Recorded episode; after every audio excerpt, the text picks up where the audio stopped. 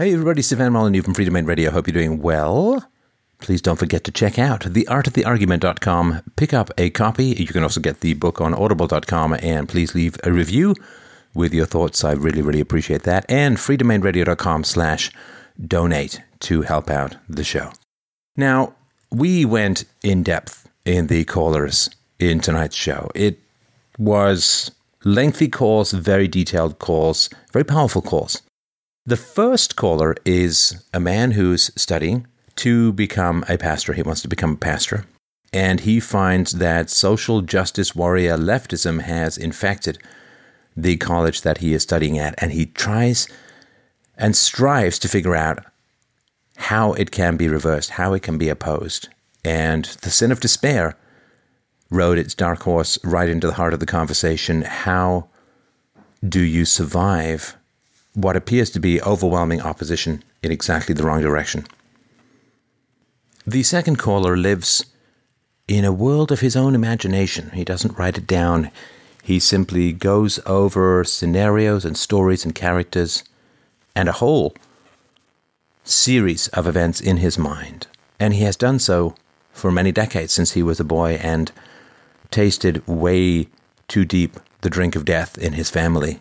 And how to survive the lure of fantasy versus the richness of imagination It was a very, very powerful call. The third caller, I didn't even know what to say. Man, the sentences I have to say, or feel compelled to say in this conversation, still surprise me, which is why it's still interesting to have these conversations. This woman, very pretty and very young, well, relatively young, she attempted to take her health into her own hands with disastrous consequences to the point where she now feels gripped by the magic spell of a Turkish wizard. Yes, I am not kidding. I did my very level best think I helped. I'll let you be the judge.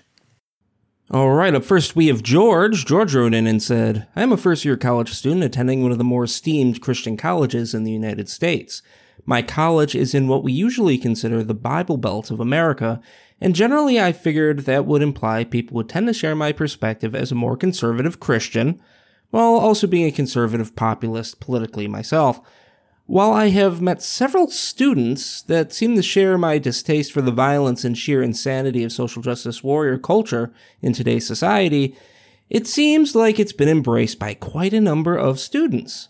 Sometimes I feel quite alone as a young man that holds to a Christian tradition and the word of the Bible, while the administration veers subtly more left with every week I stay here.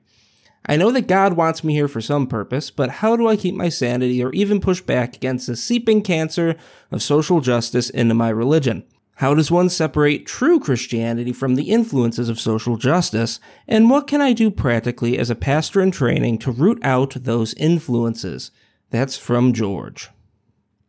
George, how are you doing tonight? I'm doing well, Stefan. How are you? Good. You are you are facing some challenges philosophically, theologically. Um, Seems so. Yeah. Do you want to say a little bit about what's going on for uh, my uh, esteemed non Christian listeners who haven't lifted the lid in a little while? Uh, well, where to begin? Um, so I guess I'll start with the, the first time I came across um, uh, social justice kind of entering uh, into Christianity with um, uh, a rift in my home denomination uh, that could be forming with the, the Western Coast churches um, uh, starting to accept um, uh, gay clergy, which is not biblically correct. Um, I mean, love the person, don't you know? Hate the um, hate the sin, and, not the sinner, right? Right. Yes. Um, and uh, I've also seen quite a bit of uh, some people here talking about uh, uh the growing racial prejudice in our country today, uh, or racial division, I should say. And um, I'm, I'm sorry to interrupt, George, since I just asked you the question. When people say racial division, what they mean is white people are racist. When they talk about racial conflicts, they mean white people are racist. When they talk about racial tensions, they mean white people are racist. They, they, they, in other words, they don't sit there and say, well, we have increasing racial tensions. Uh, Hispanic racism against white is a big problem, right? It, it, it always is just a code for white people are bad. I agree. Um, Wait, you agree that white people this, are bad? Or you? Oh, no, I'm just kidding. Sorry? Go on. Okay. Um, uh, there's also a bit of uh, cultural relativism as well. Uh, I was reading a book actually assigned for one of the classes. Uh, we're supposed to give a review on it, so I'm allowed to say my opinion. But uh, it was one of the chapters where I agree with them when they say understanding the Old Testament. In order to understand it better, you should understand uh, ancient Israeli culture. But then they go on to say, like, well, there's this fallacy in our thinking nowadays where one culture is not better than another, or one culture is better than an, you know better than another. And I'm like, wait a minute, isn't that true that there are cultures better than others? Uh, I believe one of the comments they made was, "I once believed that a democracy was morally superior to a monarchy." So let's just sort of unpack that a little because that's something that's very common these days, which is this cultural relativism. No culture is better than any other culture. That's sort of the, the idea, right? Mm-hmm. Right. Well, of course, if no culture is better than any culture, then there's no need for diversity. Like, if mm-hmm. no food is better than any other, what's the point of a buffet? Right. When they say no culture is better than any other culture, again, what they're saying is white people, you're not allowed to have pride in your culture. They're not saying it to uh. Saudi Arabia, right? Right. They're, they're not saying it to Ghana or Mozambique. They're not saying it to the Maori. They're not saying it to the Philippines. They're saying it to white people. They're saying it to white people and European culture. Right. I mean, when um, when certain more extreme sects of Jews say that Jews are superior and you know the the, the rest are, are non-Jews or like cattle to serve, right? They don't sit there and say to those people, "Well, that's wrong. No culture is better than any other. You better take that back." Right? It, it's it's one of these things that's considered to be universal that magically is only uh, applicable to white people. Mm-hmm. Yeah. Um, the two other things that I find probably oh, the sorry, one other thing. Uh, I'm sorry to interrupt, but just before we end that okay. topic, sure. Would they say that there are cultures, certain cultures that are derived from Christian ethics? And would they not consider if Christ is the way and the Lord is the true path and Christianity is the path to heaven, would they not say that Christian inspired or Christian derived cultures are better than non Christian cultures? In other words, one would would they would so. they say that Christianity is better than any other religion? One would certainly hope so, wouldn't they? Right. Um, yeah, the, the other two things that I find probably the most uh, prevalent, I would say, is um, the historical revision uh, and kind of the shame of some of the areas in the in the church's history, uh, specifically the Crusades, most oftentimes, which is always a fun topic. Uh, yeah, and I'm sure they're doing a lot of lecturing on Muslims about the history of slavery and the invasion of a wide variety of countries, including India and so on. I'm sure that they're really out there nagging cultures uh, that may be considered a little bit more aggressive? Or are they just forever finger wagging at Christians who have taken self flagellation just a little too far? Right.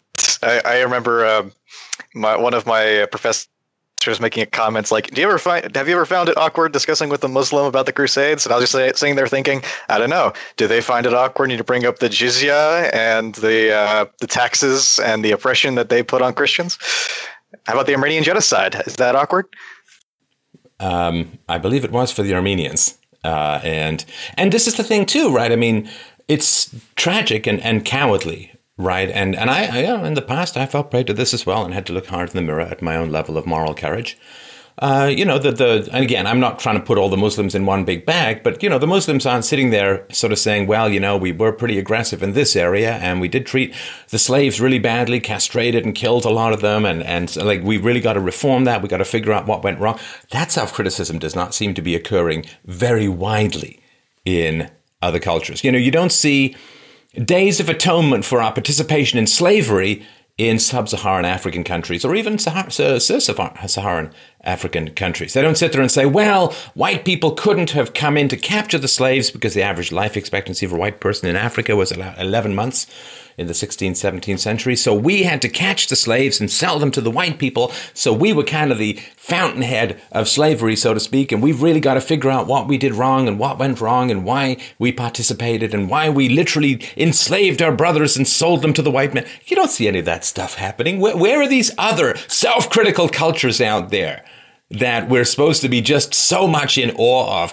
Whose model are white people emulating here? Who else is out there beating their own heads against the wall endlessly for things that weren't even considered wrong in the history at the time and for which other cultures have yet to apologize and yet to oppose? Where is the successful culture that performs this level of self flagellation, self abuse, and self hatred? No. White people are in an abusive relationship with the media. That's all it is. They're in an abusive relationship with academia. And just like a woman who's been verbally beat down and abused and stripped bare of her heritage, her history, her self esteem, and her personality and her soul, uh, all we do is beat ourselves up in the mad hopes that somehow we can avoid aggression from other people. It's not going to work. I completely agree. Um, and uh, one of the other examples I can think of off the top of my head uh, there was a uh, a chapel speaker I remember. Uh, she was saying uh, something I've heard a couple times uh, among this sort of Christian I- ideology, questionably called Christian. Um, that Jesus was a revolutionary. He was, you know, specifically preaching to the downtrodden and to empowering widows of, and specifically women through widows and uh, the Samaritans who are a different race. And yeah, I don't agree with that at all. Uh, even Jesus said, I'm not here to judge the world, I'm here to save it. Yeah, I mean, the idea that uh, Jesus was preaching to the downtrodden, well, you know, I hate to say duh, and I don't know what ancient Aramaic is for duh, but le duh. Of course he was. there's, there's not much point offering salvation to the well to do political elites. like, I'm sorry. Right. In order to save people, they have to kind of be on the low end of the totem pole first in order to offer them salvation.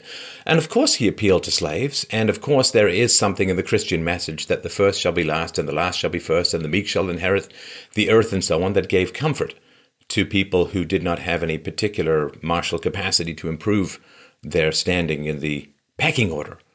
So, but the idea that he was a revolutionary to me is extraordinarily diminishing of the man's message.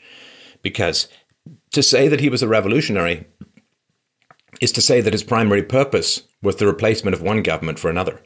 That the primary purpose was some sort of communist overthrow of the existing system and the imposition of a new political order. I don't believe, you know, I'm, I'm no theologian, theologian, but I, uh, I don't recall any time when Jesus gave specific instructions on how best politically to manage a disparate geographical region. Don't recall that in the Sermon on the Mount. Thou shalt have anarcho-syndicalist communes scattered across the countryside to make sure that ratifying officers meet once every week or two to act as a sort of informal mouthpiece for the masses and that everybody agreed. That wasn't what he did. If there was a revolution, the revolution was the avoidance of political revolution and the incitement towards personal revolution, to personal self criticism, to personal conscience, to a personal relationship, to free will, a personal relationship, to ethics, a personal relationship to God. And that is revolutionary insofar as he was one of the first guys to come along and say the answer does not lie in the law of the, the, the secular law. The answer to human unhappiness does not rely in a reshaping of the political structures. The answer to human unhappiness does not lie in the acquisition of power or sexual conquests or material goods. The answer lies in the pursuit of virtue, with an unattainable ideal as being the star that draws us ever upwards through the stony cliffs of morality. And that revolution gave something truly astounding to the West. And the idea now that we're going to replace a personal relationship with responsibility and free will and virtue with the welfare state and the belief that this economic determinism that comes spewing like mucus out of the snotty nose of communism, the idea that economic determinism is what rules. Well, these people, they're born poor, they'll always be poor, so we got to steal from the rich and give to the poor. Ridiculous. The idea that, that, that Jesus said, okay, we'll give to the poor, sure, but the poor will always be with us. Give to the poor so that they don't die. But don't imagine that if you give to the poor, they'll get to heaven, or you will either. Sorry, go ahead. Mm-hmm. I was going to say that. I mean, Jesus didn't say that it's impossible for the rich to enter the heaven e- enter heaven either. He said it's difficult, but not impossible. Well, and of course, in Jesus' time, how did you become rich? You became rich through invasion, through exploitation, through literal enslavement. Right, the majority of people in the ancient world were slaves in the cities, at least, and actually in the country, a lot of them as well. So wealth was, in general, an unjust accumulation of either political privilege or monopoly privilege or ancient, you know, who, who, were the aristocracy? They were the very best murderers that you could find. They were the most promoted hitmen uh, in, in the local state apparatus. And who was the king? Well, he was generally the most bloody.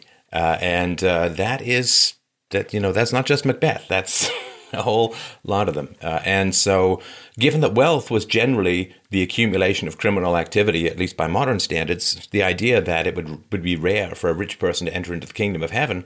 But it's interesting because Jesus, by saying the rich cannot almost, can rarely get into heaven, meant that the accumulation of riches under the existing system was unjust. Now, if Jesus had looked at the free market, which his teachings helped to develop in many ways.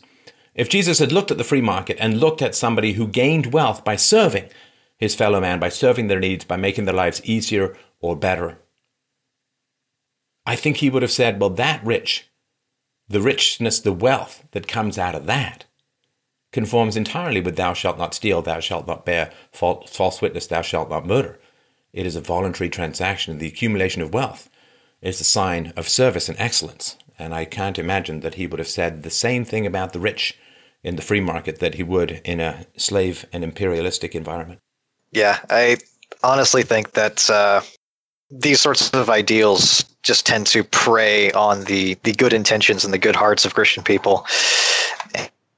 And uh, they can get a little bit swept away by it, I think. Well, Christians need to really develop the spine of the provision of responsibility. We all do. We all need to say to the poor, or to say to those in need, yes, perhaps you can get some help. We can discuss that. But first, in order to be on the receiving end of our largesse, what you must do is you must start taking responsibility. If you're having children out of wedlock, no one did that to you. Right? The, the brother of the Las Vegas shooter was interviewed. What did he say about his mother, who bore four children to a psychopathic armed bank robber and con man who spent his entire life on the run or in prison, it seems? He said of his mother, she had a hard life. No, she chose to have children with a psychopathic criminal and child after child after child. And you know what? She didn't even leave him. He left her, according to the brother. He abandoned his family. He left her. So she took the money, I assume, the proceeds of the crime. She didn't care about it. Fine with it. Get out of here. Get me some money. Get me some money. I don't care how. And then the entire family serves the needs of women. The shooter grows up, makes his mom rich, gives money to his girlfriends, gives money to his wives, gives money to his mother. Anyway. Responsibility, responsibility, responsibility. People who have failed don't want responsibility. Responsibility is a hot potato that people want to get rid of. It is an unpleasant, a bitter, jagged pill to swallow to say, I am responsible for my life. There are factors outside of my control, but we still have significantly more freedoms than almost anyone throughout history and still almost anyone across the world. Your life is your own. It is a precious gift to be unwrapped by your hand. When people succeed, they want to say that they did it. When people fail, they want to say, it's the system, man. It's economic determinism while I was born poor. Well, if we give people resources without also requiring that they accept responsibility, all we're doing is funding, subsidizing, and reinforcing their bad decisions. Hey, you got a real good muscle there called irresponsibility. Do you mind if I pump it full of steroids and send you to the gym? it's tragic. Christians used to be tough this way. Listen, I was raised as a Christian, I was raised by Christians, and they were tough as nails. Man, you failed. You sucked. you didn't study for the test. You failed. Yeah, I, I thank my parents for raising me in a, a Christian home like that. Consequences. Consequences. People want to play the pity pipes in order to summon the demonic horde of free stuff. now, the social justice thing, people look at it as a cause. I don't. Leftism is not a cause anymore. Leftism, leftism is an effect. And it's really just supply and demand. And I'm sort of saying this to you so you can get a, a sense of, of the scope of what it is that you're dealing with and whether it can be solved through words. Mm-hmm. Words mostly pretty window dressing to the real meat of the matter, which is resource transfer. How do you get your resources? We all need resources to live. How do you get your resources? Well, you either work for them, you steal them, or people give them to you. You either steal from them directly or indirectly through the welfare state or other income transfer programs. So, right now, if you can achieve the exalted status of victim, you get free stuff. If you can claim to be a victim, you get free stuff. It's either material stuff or emotional stuff like vengeance. You know, like if you have sex in a college, I guess up until recently, and you woke up and really felt it was a bad idea, well, you could just claim to be a victim of sexual assault or rape and you could get your revenge on the guy who never called you back and made you walk the walk of shame and made you feel like a used Kleenex and so on. And so if you play the victim, you get well paid for it. It's really not, you know, if you can claim victimhood, you are on the receiving, receiving end of trillions of dollars of resources as a collective.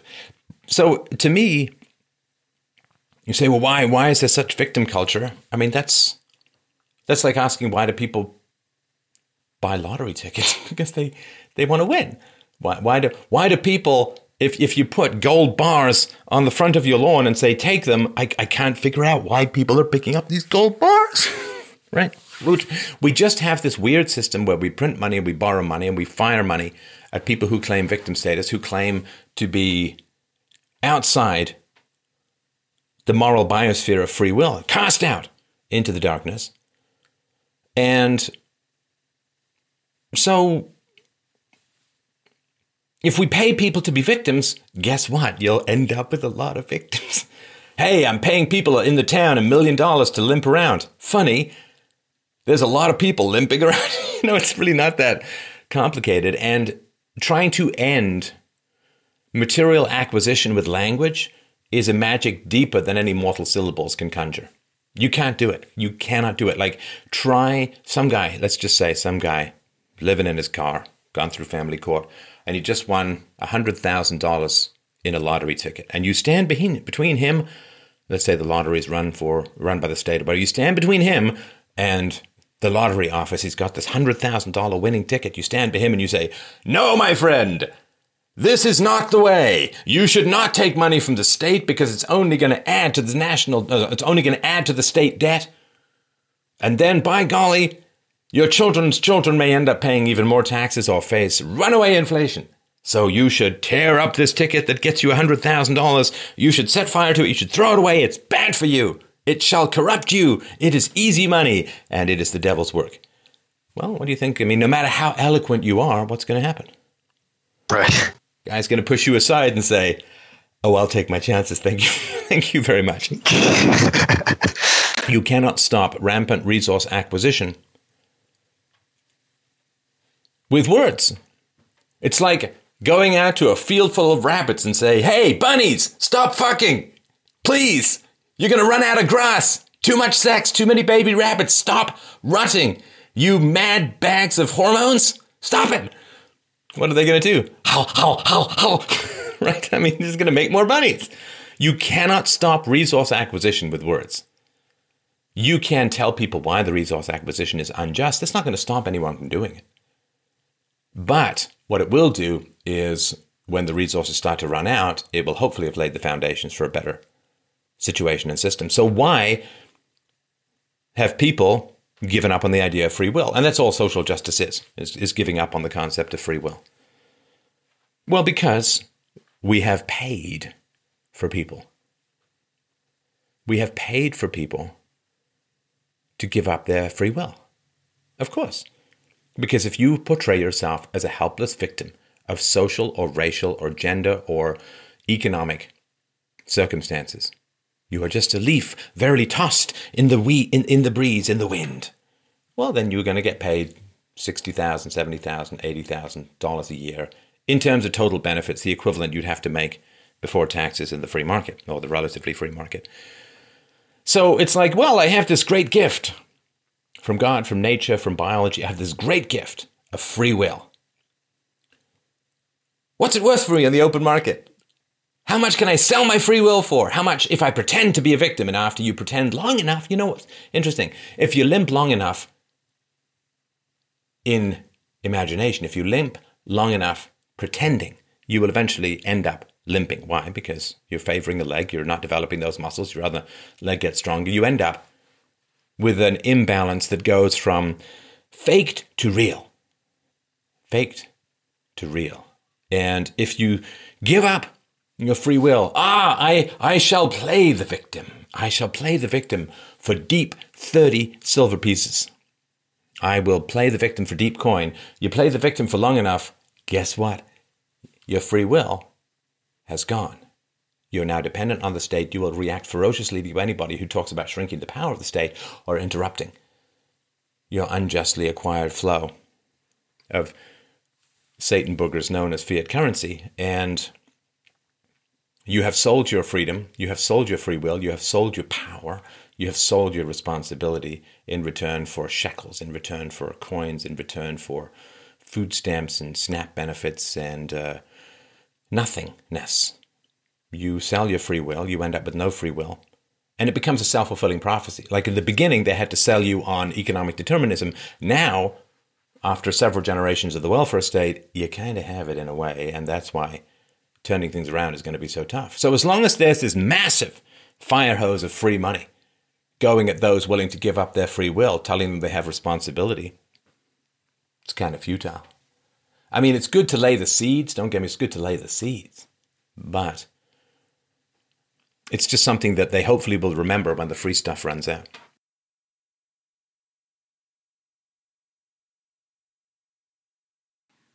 You sound uh, brokenhearted about your situation.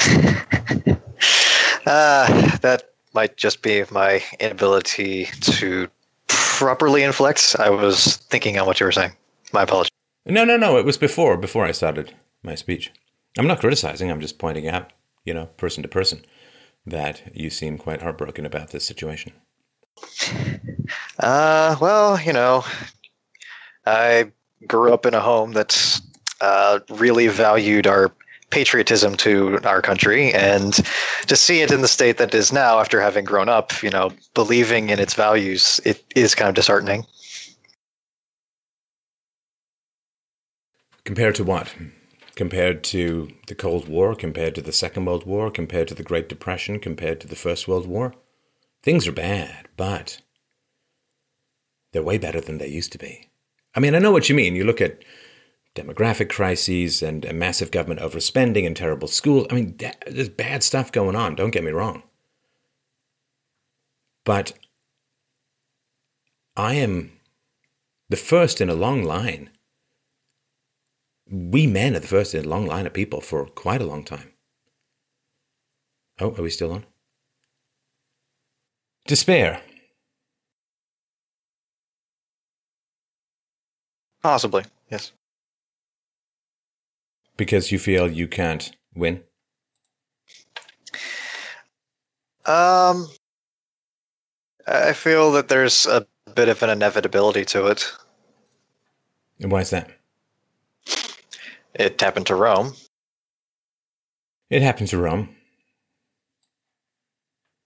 To the improvement of a lot of people. Mm.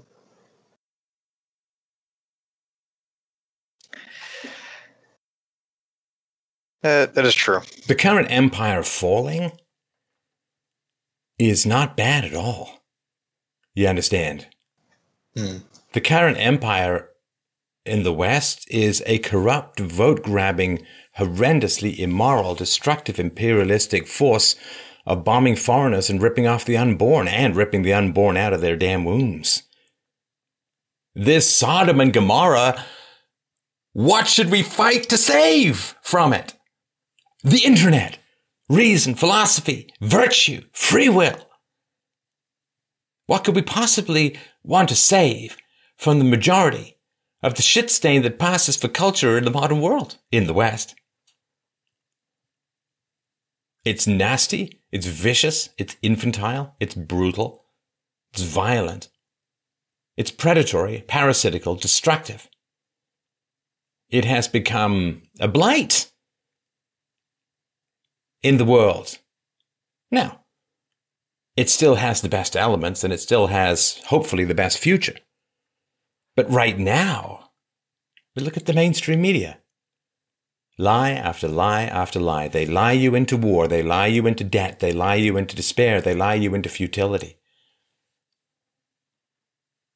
So the idea that we have to save what is is madness. What is cannot and should not be saved. We should rejoice its fall. You know, Syria, right? 2011, Obama said, well, we got to go and get rid of Assad. He's killing his own people.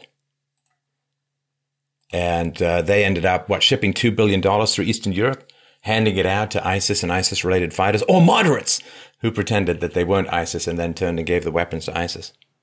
Right. And now in Syria, looks like they're ending what's going on in ISIS. And of course, Aleppo is about to be liberated, and the mainstream media is screaming and caterwauling Assad's going to kill everyone! And what are the 600,000 Syrians are streaming back to be ruled by Assad? He's not killing anyone. They're a bunch of sociopathic, murderous liars. They are the ring from Lord of the Rings. Sophistry is the ring. Now, they can kill with language. They can enslave with language. They can corrupt with language. Surely we have some white words of our own that we can wield in response. If the world can be undone by language, surely the world can be saved through language, but not what is. What is has to go. I mean, tell me, tell me, what would you save from what is? Uh, uh, well, I guess the people so they can see that better tomorrow. Oh man, that is flaccid, man. I guess the people. why? Tell me why. Tell me why would you? Why would you save the people? What virtues have they expressed that deserve their salvation? It's not about what they deserve. It's not about being fair. They're It's not people, about justice. Wait a minute. creation. Aren't you a Christian? It's not about justice. justice and fairness are two different things. Go on. Uh, God is not necessarily fair. A mass murderer, if he repents and accepts Jesus, could go to heaven. Therefore, it's not so much about being fair, so much as trying to share Jesus and what he has done by his sacrifice with other people. As Milton would put it, I, I am uh, involved with mankind, and to have mankind suffer and lose to be lost would, uh, well, it, it's a bit less of myself as well because. Yeah, no, as, I know the Borg collectivism of him, but let me ask you this. Okay, so you feel that repentance is the pathway to salvation, right? Uh, part of it, yes. That's what you quoted. Okay, don't don't go rubber bones on me, man. Let's just have a robust conversation without caveats. All right. All right. So a mass murderer can go to heaven if he repents, right? Yes. Quick question. Willingly repents. Quick question. Do you see a lot of repenting going on in the world at the moment? Do you see a lot of leftists seeing the error of their ways and repenting? No, obviously not. And therefore, how have they earned their salvation? I ask you again. They definitely haven't. Right. So if God won't save the unrepentant sinner, if you do, aren't you saying that your judgment is somehow morally superior to God's? No, and it's not necessarily my job to save them in that way, to be sure. Well, you can't save them, right? They have to save themselves. The beautiful thing about the internet is the internet is a big giant network of no more goddamn excuses. Excuse my French, I'll stop that. It's no more excuses. No more excuses because the information is literally, you don't even have to type. You can speak. Google, show me reason, whatever you do. Show me philosophy, show me facts. Let me look up data. Mm-hmm. I think there should be gun control. Well, except for the Ferguson effect, gun ownership has been going up, violent crime has been going down. Oh, look, South Africa, really, really strict gun control laws in South Africa, one of the highest murder rates in the world. Facts are right there for your fingertips. Don't even have to go to the library. So people have no excuse. You know, there was an old debate, theological debate. I don't know where it stands right now. Did Socrates go to heaven? Clearly a good man, but lived hundreds of years before the time of Jesus. Socrates, Socrates did not have access to Jesus, and therefore could not go to heaven, but he was a good man, therefore he couldn't go to hell, and the purgatory and other theological constructs were described or discussed to try and solve that problem. Nobody now exists prior to Jesus.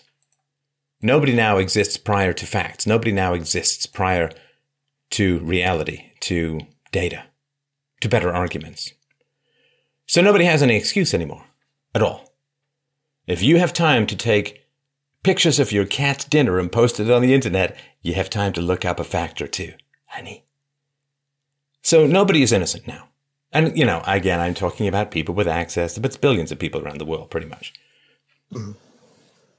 So nobody has any excuse anymore. And Christianity was created at a time when the communications technology was what? A guy running in a toga, a bird flying with a note tied to its leg. And now we have instant access to all the world's wisdom in the palm of our hand, something incomprehensible merely a few decades ago. And nobody gets to say, I didn't know. If you didn't know, if you don't know something now, it's because you actively don't want to know it because you're actively avoiding it. And ignorance of the law is no excuse, they said, even when the law was ridiculously complicated. Ignorance of facts is no excuse anymore. The facts are all available. And you can find charismatic people to present those facts to you somewhere on the internet, somewhere, somehow. Easily, easily, easily. So, I ask again forget the people. You can't save them because they have to save themselves, and you can't offer them absolution in the absence of repentance, and repentance must come before disaster. Like the NFL making its players stand and put their heart on for the anthem now means nothing. It means nothing. They're no longer standing on principle, they're standing on a shrinking pile of money. Mm-hmm. The people must find fault in their vices before the system begins to crack, collapse. Mm-hmm. It's sort of like the woman who treats a guy like crap because she's got a million dollars. And she's like, I don't need you. I got all this money. She treats him like crap, and he does this beta orbit thing, right? Then her banker phones her and says, "Ooh, sorry, you invested in something that went completely belly up. Your money's all gone." And then she's like, "Oh, that guy I was really mean to. I'm going to be super nice to him now. That's got nothing to do with virtue. That's just resource acquisition." The end of the system is close enough now that people have almost no time left to repent, to see the error of their ways, because once the cracks start forming in the system, women have very little time to start treating men well again. Because when the welfare state starts to run out, when old age pensions start to run out, when the inflation hits, when the whatever crisis hits, it's not far enough, it's not far away. America is the reserve currency of the world. That petering out is not far away. I said 10 years ago, 5 to 15 years. I still stick by it. It was 5. And it may well be 15. But when the money really starts to run out and people start to reform, like when women face the end of the welfare state and then they suddenly start being nice to men, men aren't going to buy it. Well, like if some men, um, desperate, thirsty men will buy it, but men aren't going to buy it. Be too late. So your job is to save people now because it's almost soon. I'm, I'm telling you this. Like I'm, let me, let me tell you something about my days. I will tell you a reasonable portion of my day. This is my spiritual and mental exercise. Mm-hmm. And I will recommend it to people. It's harsh, but it is very, very necessary. A good portion of my day I spend hardening my heart. I'm a ridiculously soft touch. I'm very empathetic. I really care. And it is a horrible, horrible liability in the years to come. I am working hard to harden, harden my heart. I need an exoskeleton. I need it wrapped 12 deep in armadillo hide. I need leather, melt, uh, metal buckles. I need force fields. I need shields. I need everything because the time is going to come when people's desperation is going to flare up like a fiery geyser, and we are going to have to tiptoe our way around people's needs, and we're going to have to be hard in our hearts. And people are desperately going to try and play the organs of our empathy. They're going to try and play the musical instruments of our self flagellating, suicidal altruism. And they're going to have need and they're going to present their need to us. It's like when you are You've been in an abusive relationship. You're a CEO wife. You've been in an abusive relationship for many, many years. And then you decide to leave. And a week before you decide to leave, your husband gets cancer. Well, you know what he's going to do, right? He's going to try and play every single note on your flute of sympathy. And you know what you need to do? You need to harden your heart. You need to treat people as you've been treated. You need to treat them with the empathy that they have treated you or the lack of empathy that they have treated you. You need to wake up every morning and punch yourself right between the nipples and put a thick coating around your heart. This raw, skinned liver, raw nerve exposed to the sky and the lightning and the rain and the hail aspect of Western civilization needs to be driven out like the demon that it is.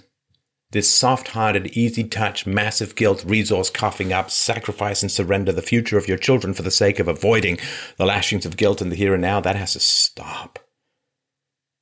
That has to stop. I view it as a deep spiritual exercise to harden my heart. Now, when your heart is hardened, you can help people.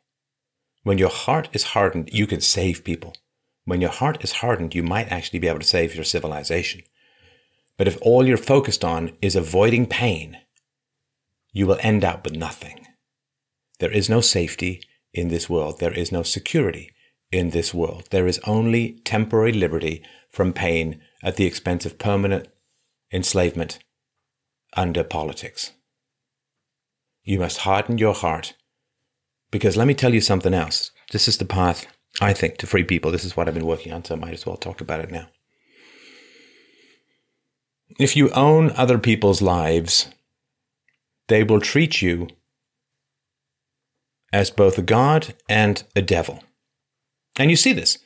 We see this with white people, white males in particular. They are gods because they have this magic, mysterious privilege. And they are devils because they are evil and racist, right? And the reason people treat you as gods is because you have a productive power that they need. And the reason they treat you as devils is they're afraid that you're going to figure out you don't need them. They need you, you don't need them. They don't have anything positive to offer you, they have only the withdrawal of a negative. We won't call you a racist if you give us a trillion dollars a year. The only way to help people in this time of need, in this time of crisis, is to stop owning their lives, to give their lives back to them, which means to harden your heart against their supplications. People will beg to be saved from the consequences of their own actions, and if you refuse, they get to own their lives again. I want to empower women, but empowering women isn't hiring them because they have tits. Empowering women is giving them full moral responsibility. You chose to be with a crappy man. That's your choice. You must own it. I will not own that choice for you. I will not own that choice for you. If you chose to play video games rather than learn anything productive and valuable in the marketplace, you own that choice. I will not own that choice for you and I will not subsidize the effects of that choice because I will not rob you of the autonomy, nobility, dignity, and humanity of being a person with free will. If you took a degree in university that landed you in debt and gave you no economically valuable skills, that is your choice. I sympathize. You must own it. Because if you're smart enough to go to college, even though the standards are full, and if you're smart enough to go to college, you're damn well smart enough to look up whether your degree is going to be worth anything or not. And if you avoid doing that, that's on you, not on me. That's on you. You chose to take some degree in women's studies. Well, you're either going to end up trying to be some kind of professor or what? You're going to end up in some low rent retail job. Because that degree has not only not given you economic value, it has crippled you by filling you full of resentments and hatreds and angers and depression and rage. And it has provoked neuroticism within your personality. Maybe it's epigenetic. Maybe it's one way. Maybe it's permanent. I don't know. But you must harden your heart and you must give people back their lives, which means stop owning their bad decisions. I have made bad decisions in my life. I have never asked anyone else to own them. I have never said, my bad decisions, they're owned by someone else. How did I escape the rubble of a destroyed childhood? By owning my future. I could have blamed just about anything I wanted on that childhood, on how I was raised. But I didn't. You stop owning people's bad decisions. They will cry out piteously like children, and we wish to rescue them piteously like children. To the child who walks out of the ice cream shop with the ice cream, we've all seen this. And they lick too hard, they lick too hard. You said, careful, don't lick too hard, that's wobbly. I'm fine. They lick too hard, plop. Ah, right? They're ice cream and they plop, they cry. And what do we want to do? Oh, it's okay. I'll get you another ice cream. Now, when your kids are little, that makes sense. When they're not little, that is bad. Very bad. You spilt your ice cream. That's a shame. Now, if you want to spend your own money to buy another one, you certainly can. But I'm not going to own your bad decision. So you need to harden your heart against this open mouthed baby bird supplication that keeps pouring in at us from all directions. I need, I need, I need. It's unfair, it's unfair, it's unfair. You gotta give, you gotta give, you gotta give. No. No. I will not own people's bad decisions. In America, this is the DACA question. People came in illegally, brought children. Well, they have to own those bad decisions. Asking the American public to subsidize and fund and pay for those illegal, immoral decisions is wrong. But they need, they need, we feel, we feel, we sympathize. No. Harden your hearts! For God's sakes. Harden your hearts. Give people back their lives. Stop owning people's decisions in this sick, interwebby, girly, feminine, claustrophobic, everybody's responsible for everyone else. I am a part of mankind. You're not a part of mankind. You're a striving bundle of DNA seeking, seeking to replicate. Stop owning other people's decisions. It's not because you're a good person. It's because you're a scared person. It's not because you're moral. It's because you're bullied. It's not because you're virtuous. It's because you're traumatized. We don't give things in the West because we think it's kind and good and nice. We give things because we're afraid.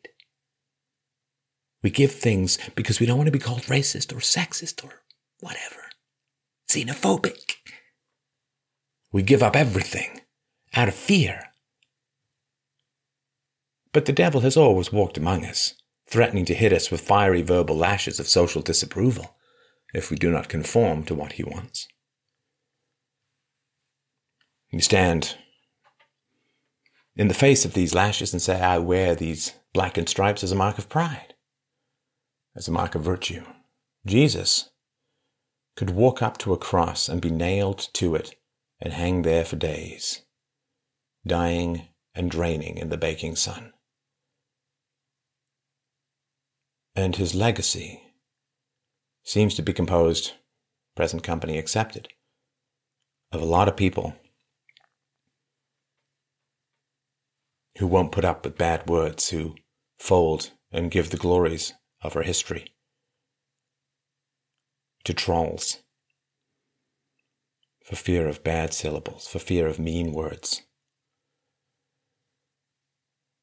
I think it's important to remember the sacrifice of Jesus, what he gave up. He gave up a family, a marriage, a life. He gave up his freedom, the integrity of his scalp, the wholeness of his hands and his feet for his truth.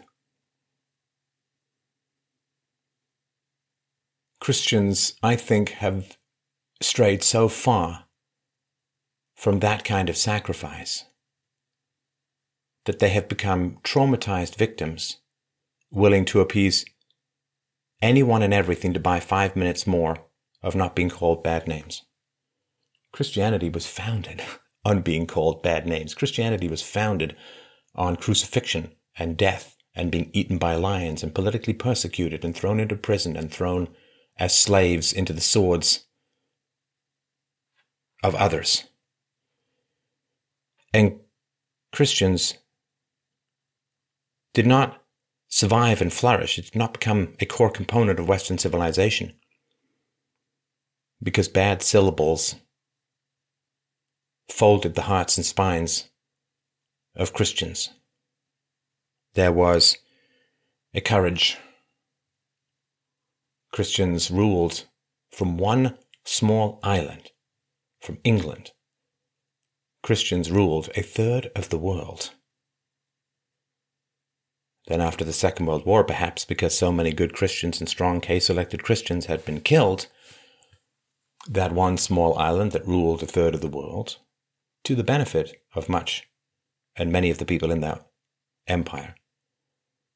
After the Second World War, the English said they were offered this deal we will give you the welfare state, and we will take the empire. And this is what they have been living with ever since now. Please understand, I'm not saying that the empire was necessarily good. There are certainly positive aspects for some for the welfare state. We want to find something in the middle where there's just property rights and the non aggression principle. But the devil, my friend, wants you to feel that things are hopeless so that you will not fight. You understand? He wants you to feel that you are small and the wrongness of the world is immense, so that you feel insignificant. You feel like a mouse at the feet of a T Rex. All I can do is scurry and hide and hope that the meteor takes down the giants. Well, the meteor is taking down the giants. The meteor of economic reality, fiscal reality, is taking down the giants no matter what. But you need to be standing tall, tall and strong in the saddle to be a beacon for people whose world is going to fail. You can't win now. You can't win now, but you can be there as a prophet. You can be there as someone who was right all the way along. You can be there standing tall and visible. And as Nietzsche said, those who were dancing were thought insane by those who could not hear the music. Those of us who are right are thought mad and evil by those who do not understand the facts. But we stand in the facts. We stand resolute in the facts. We pour our feet into the concrete of the facts and hope that society doesn't pour us with our concrete feet into the bay. But we stand. And we continue to speak the truth and we laugh at those who call us mad. Because that's exactly what mad people call sane people. The disease thinks the cure is a disease, you understand.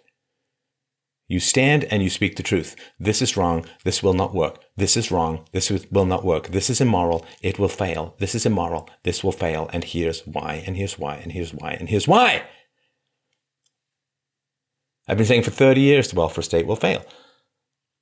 Being a philosopher means always being sorry that you're right. I've been saying for ever demographics is destiny. I've been saying forever feminism is toxic.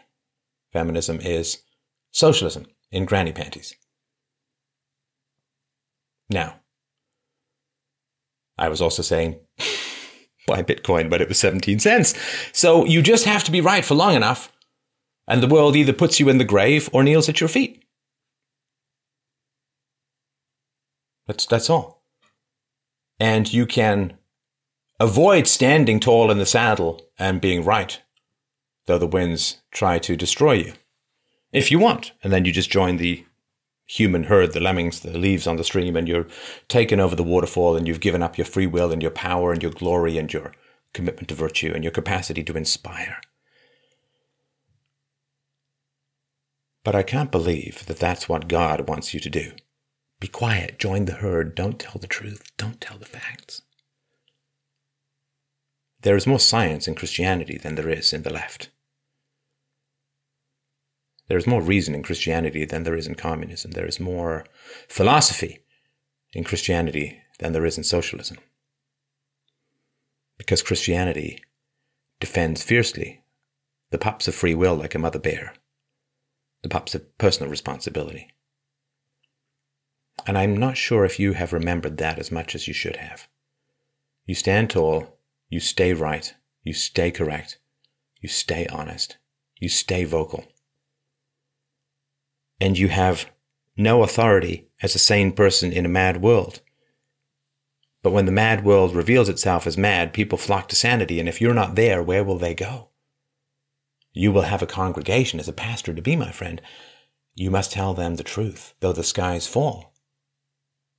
You must tell them the truth, though they nail you up. Because what is the alternative? To let the devil rule the world, to let lies and sophistry rule the world, to plunge mankind into an eternal darkness? Not an option, not a plan B, right? You must be there for your congregation. Because when the world falls apart, they need your credible blueprints to put it back together again. And you cannot deny the herd the responsibility of leadership when they cannot think for themselves. When people can't think for themselves, all they can be is led. Someone's going to lead them. They're either going to lead them down to hell or towards heaven. Where they go, it's largely up to you. Does that help? I think that does. Thank you. You're very welcome. Let's move on to the next caller. Thank you. All right, up next we have Dan. Dan wrote in and said, When I was little, I have clear memories of being very young, toddler or just after, and making up stories. I went on to draw pictures and create more and more elaborate stories. Then, when I was 10, Star Wars came out and my dad died a couple years before. My mom, feeling guilty or just out of unconditional love, bought me tons of the associated action figures and vehicles. At that point, I pretty much slowly moved into my imagination. I had two lives, one in my head with a cast of characters and all kinds of amazing heroic stories and situations, and the other real one that basically I went through the motions with. At any point, I can just sit there and go off into my imagination. It's easy to do and fun. However, the people I should have a better connection to are suffering. When things get stressful, I essentially leave to a place I have complete control over. I've gone to a therapist and that's helped, but I simply can't seem to leave my imagination and be as present as I should. My wife and kids need a full-time husband and dad, and while I understand that, this habit is hard to break. That's from Dan. Hey, Dan, how's it going? Hey, Steph. What, Good. How are you? Um, well, thanks. What What are your wife and kids missing from you? What did they? I mean, not necessarily what do they say, but what do you think they're missing? Well, um, I guess I I kind of feel like anything that uh, takes my attention and time and focus away from uh, family and and work, you know, is might be inherently bad. Uh, does that make sense? Yeah, I mean, you've kind of described things without giving me any specifics. Give me a concrete example, please, of Okay. how they might All be right. missing Well- you. What might happen? All right. I have a little boy I should play with more, right? And um, and so I don't. I I, pro- I I do not spend as much time one on one with him as as I, as I should. Uh, I guess you know some people watch TV. I I, I do this, and And sorry, So, give me uh, give me more specifically what it is that you're doing that keeps him at bay. okay. Uh, if it, it's it's it's kind of the, the way I, I described it. Um, I just kind of go I go off into this other into my imagination and, and then just sit quietly and disappear, you know, off and I have this whole other world that I hang out in. And uh and and, and there's rules to it and things, you know, I, I, but but there and so I, I I spend too much time doing that is my is my concern. I mean, I guess may, may, maybe it shouldn't be concerned. Maybe everybody has a hobby, right? So, Tell me a little um, bit about the uh, other world. Okay, so uh, you know, when I was a kid, I was very much influenced by sci-fi stuff, right? That that came out um, when I was a kid, and uh, and so it's you know it's kind of very uh, similar to to that uh, sort of thing. So, so imagine like a you know a poorly written novel with predictable cliches and meandering plot because there's no you know editor that I work with. Um, and so that's kind of it's you know it's, I've been doing it for almost 50 years and I'm a little bit close to the problem so I uh, I wanted to get perspective on it So you are you've been you said 50 50? yeah I'm 50 yeah Okay. So why did you not make this your job?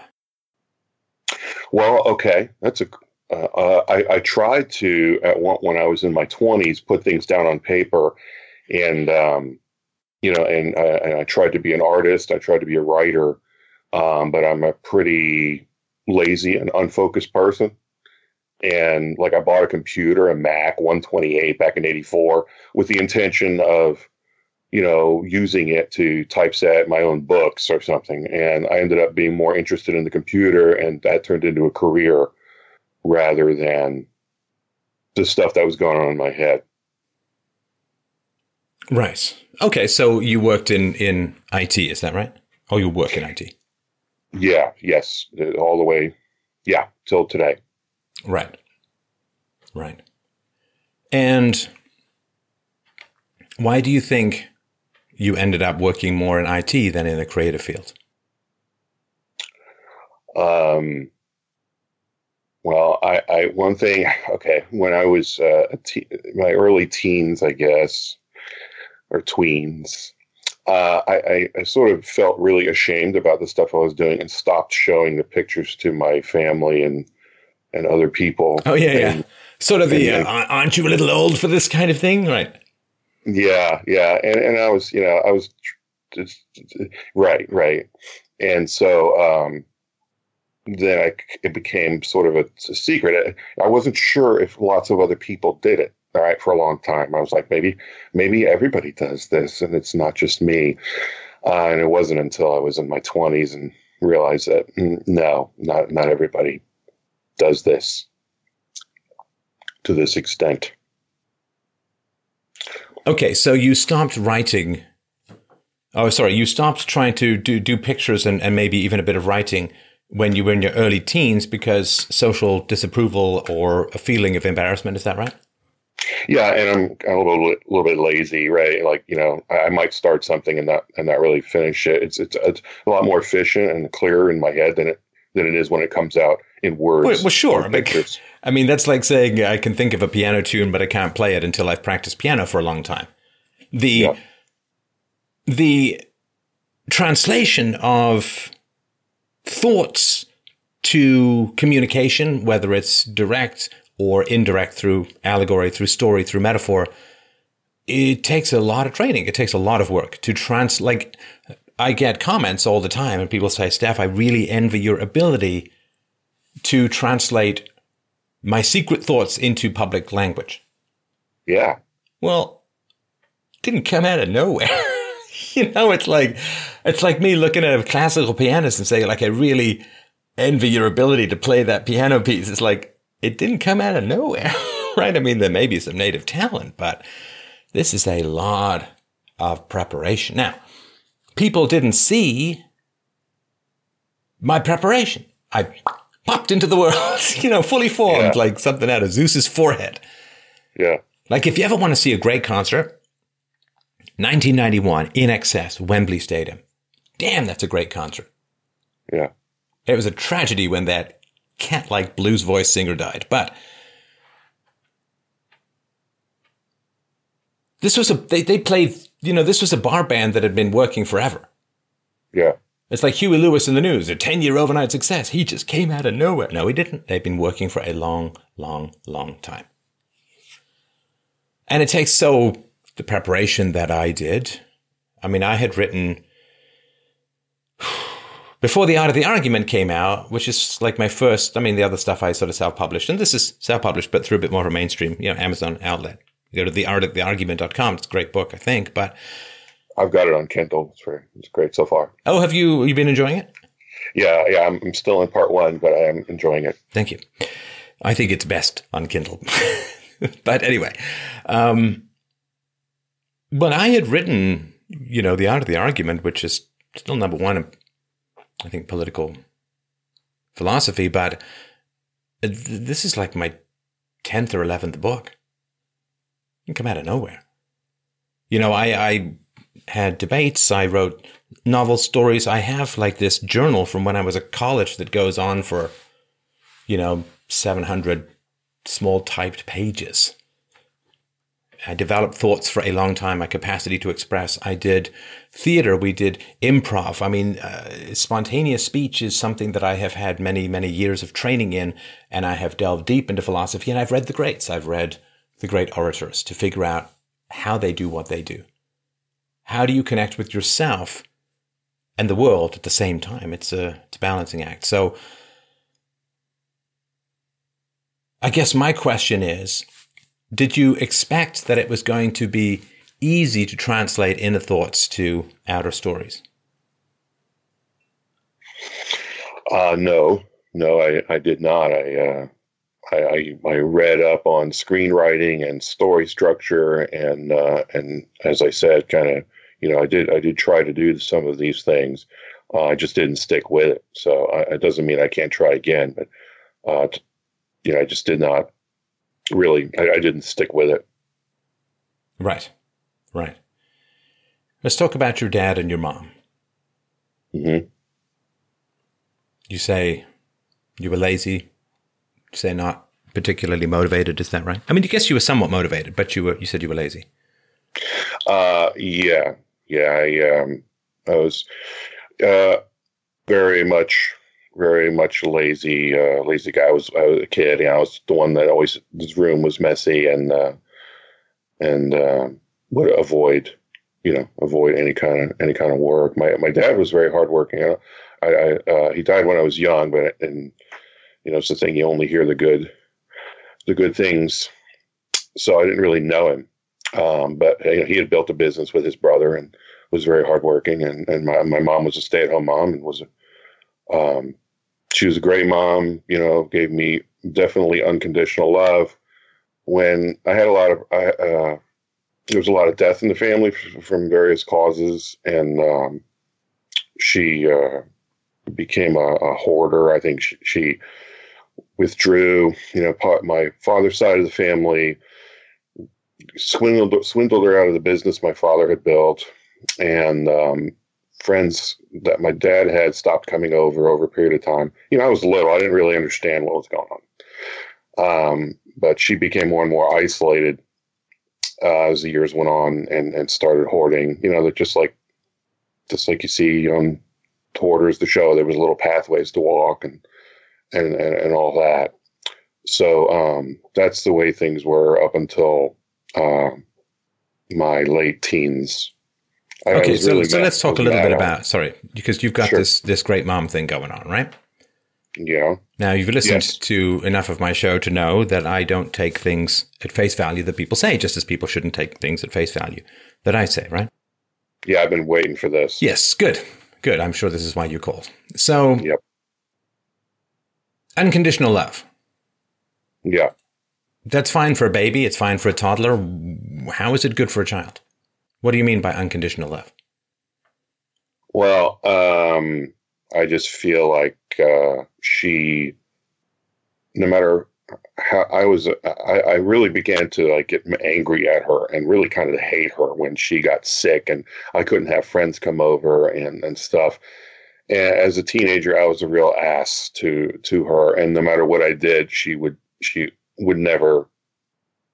She was she was always loving and supportive um and, and, and never got pissed you know you know what i mean? And and, and never uh i never questioned that i was loved even when i was being a terrible kid. Okay but what does it mean to be loved by your mother?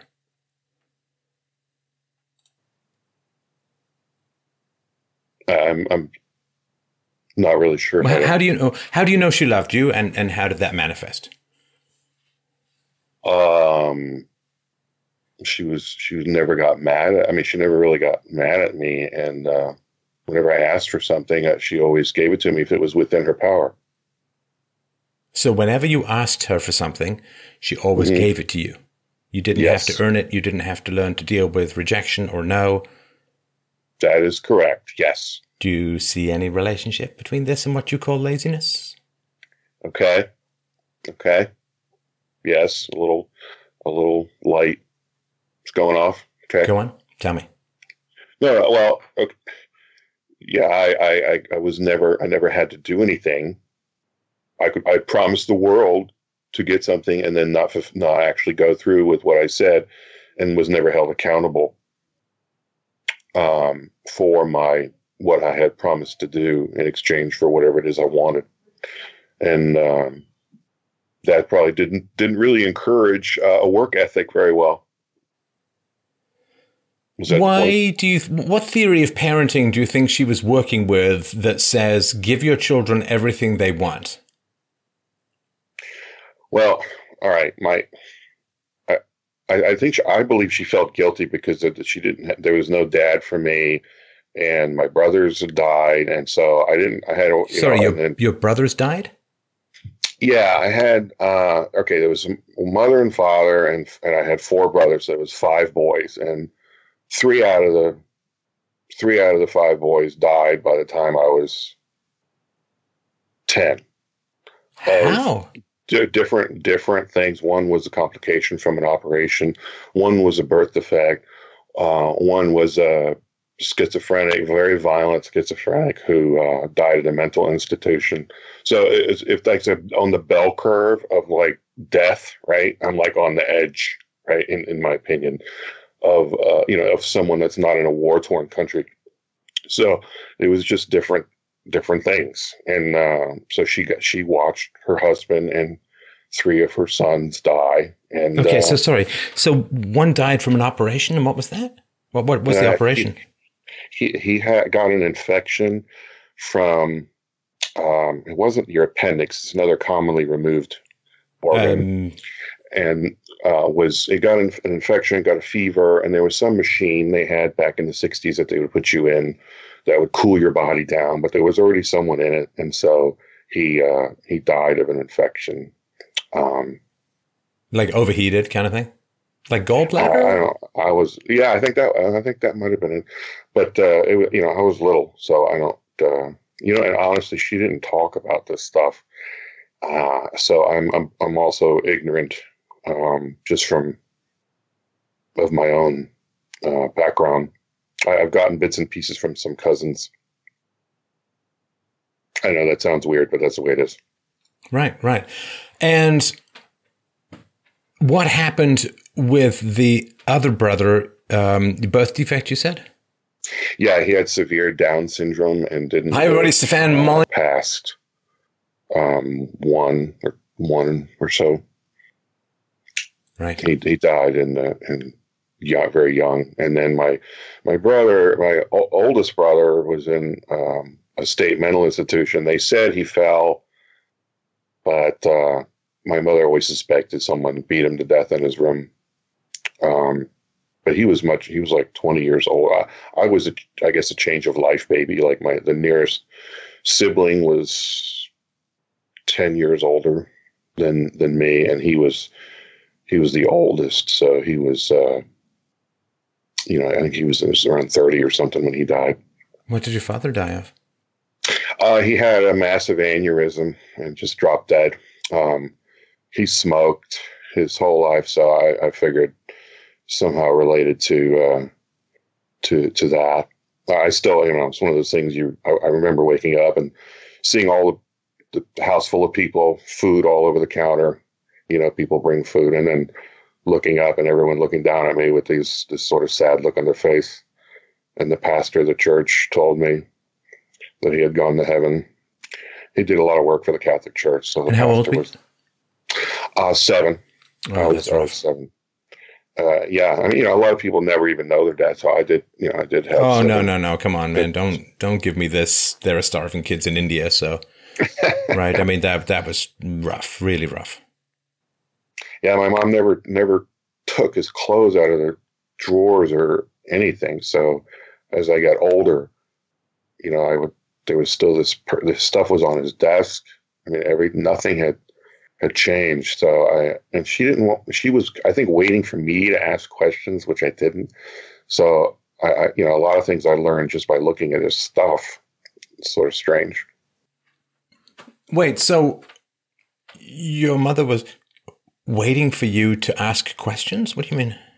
That's what she she told me one time. She said, you know, I asked her why she didn't talk about him, and she said that uh, she, she she thought she wanted she, she something about asking, you know, she she was answer any questions I wanted. I so know, she was sound, passive. Yes. Yeah. Yeah, because you, you don't expect children to know the kind of questions to ask right? Like Mm, I'm, you know, I'm now on the in, in the process of teaching my daughter about self knowledge, about having some idea where your feelings come from. And it's a challenge, right? Yeah. I mean, just saying, okay, I'm like, to well, why did you feel this? And what did you think? I don't know. It's like, well, it's perfectly valid perspective for a young child to have, but you do need to get into this habit. So your mother yeah. has this fantasy world in a way where your father is still alive, right? Like she's not clearing stuff out. She's maybe she just ran out of grief, you know, I mean, with, with all of these deaths in the family, but she's passive and she doesn't say no to you or give you rational restrictions or boundaries. Is that right? Right. Yeah. I was, uh, yeah. Mm-hmm. Now, like, I, like I, even if I said no to like a bath, right, she wouldn't make me take a bath. So I would go to school, you know, really gross. Well, she gave up. I mean, this isn't yeah. this isn't even liberty. This isn't even a, a parental philosophy. This is just like rubber bones, right? Sure. Yes. Well, because because also with the hoarding, right? You you give up on letting anything go. You give up on housekeeping. You give up on basic maintenance of your environment, right? Yes. And, and, and you know, when my dad was around, we had a really. I mean, we had a we went from upper middle class waterfront to, you know, was really gross living on government, you know, social security, survivor benefits and then a house that just went to crap in, you know, maybe five years. But no, like uh, no life insurance for your father. No, he had an agreement with his brother that uh, if whichever whichever one of them died, the other one, the surviving, would take care of the of the family of the one who passed. And he was my godfather too. And uh, he ended up just all he did is this is what I've been told, right? This is what I was told is that he swindled her out of everything and just disconnect, just just separated from they live down why, the street. Like I don't quite understand why. Why not just buy some life insurance? I, it's not that expensive, especially when you buy it young. What what, what well, does it mean? Why. I'm going to rely on my brother. I mean, sorry, I don't well, mean to say that. You know, no, people no. say as as close as brothers, and you know, to my knowledge, that just simply means as as close as brothers pretend to be until early memories of treachery reemerge. But I don't yeah. like if you have kids and you're yeah, the sole provider you buy some goddamn life insurance. like, I mean, I'm sorry, that's that, that's just one of these basic rules. You brush your teeth, you wipe your ass, and you buy some life insurance. Yeah, I have three kids, and I have a shitload of life insurance. I, I bet you do. I bet you do. So, not a smart move on your parents' side to, to rely on this brother who turned out to not be overly helpful. You know, I, I, I don't know what they were thinking, um, but he wasn't stupid. I mean, he, he was an architect and they had a successful business. And uh, I guess you, anybody can trust too much. But uh, you know, I'm not making excuses. I just no. I, you see, but no. But this this is the challenge that you face, Dan. Is I'm trying to reorient your continuum here. Okay. Right. So, first of all, if he was stupid, it would be better. Right. So the fact that he wasn't stupid makes it worse. Right. But I, I need you to reorient your continuum because you say, My mother loved me. And it turns out that that means neglect. And you say, You know, my father was too trusting. No, he was mistaken about a very important matter. A, his health, and B, his brother. Right? So that's not trusting too much. I need to, like, you know, this Aristotelian mean, like there's this kind of bell curve that happens mm-hmm. where if you have too little courage, you're a coward. If you have too much courage, courage, you're foolhardy. You never know when to retreat. You never know when to strategically move forward and backwards, right? So I'm trying to sort of get you to reorient, right? So saying no to everything a child does and saying, or wants, and saying yes to everything a child wants, they're not opposites. They're both bad. A balance, a rational balance, and the general tipping of parental authority to self ownership is the point of parenting. So I'm trying to get you to reorient. You, you, you say these words like when you say, my father trusted too much. No. He made a terrible decision. Because if your brother, sorry, if your father doesn't know his own brother, he didn't trust too much He trusted someone he had damn well no right to trust, and he trusted the future of his family and his children on someone who was a scumbag. That is not trusting too much. That's being profoundly irresponsible. Wow. I'm telling you this. I'm sorry, but the Well, dead well. need to be dig- dug up and judged because Sure. that's how the living advance. It is profoundly irresponsible, even if your brother, even if his brother, sorry, had been trustworthy. It's a bad idea to put the future of your family when you're a heavy smoker and in ill health, to put the future of your family on some other family member who might decide to go pick grapes in Queensland, who might lose his job, who himself might die or get sick. No.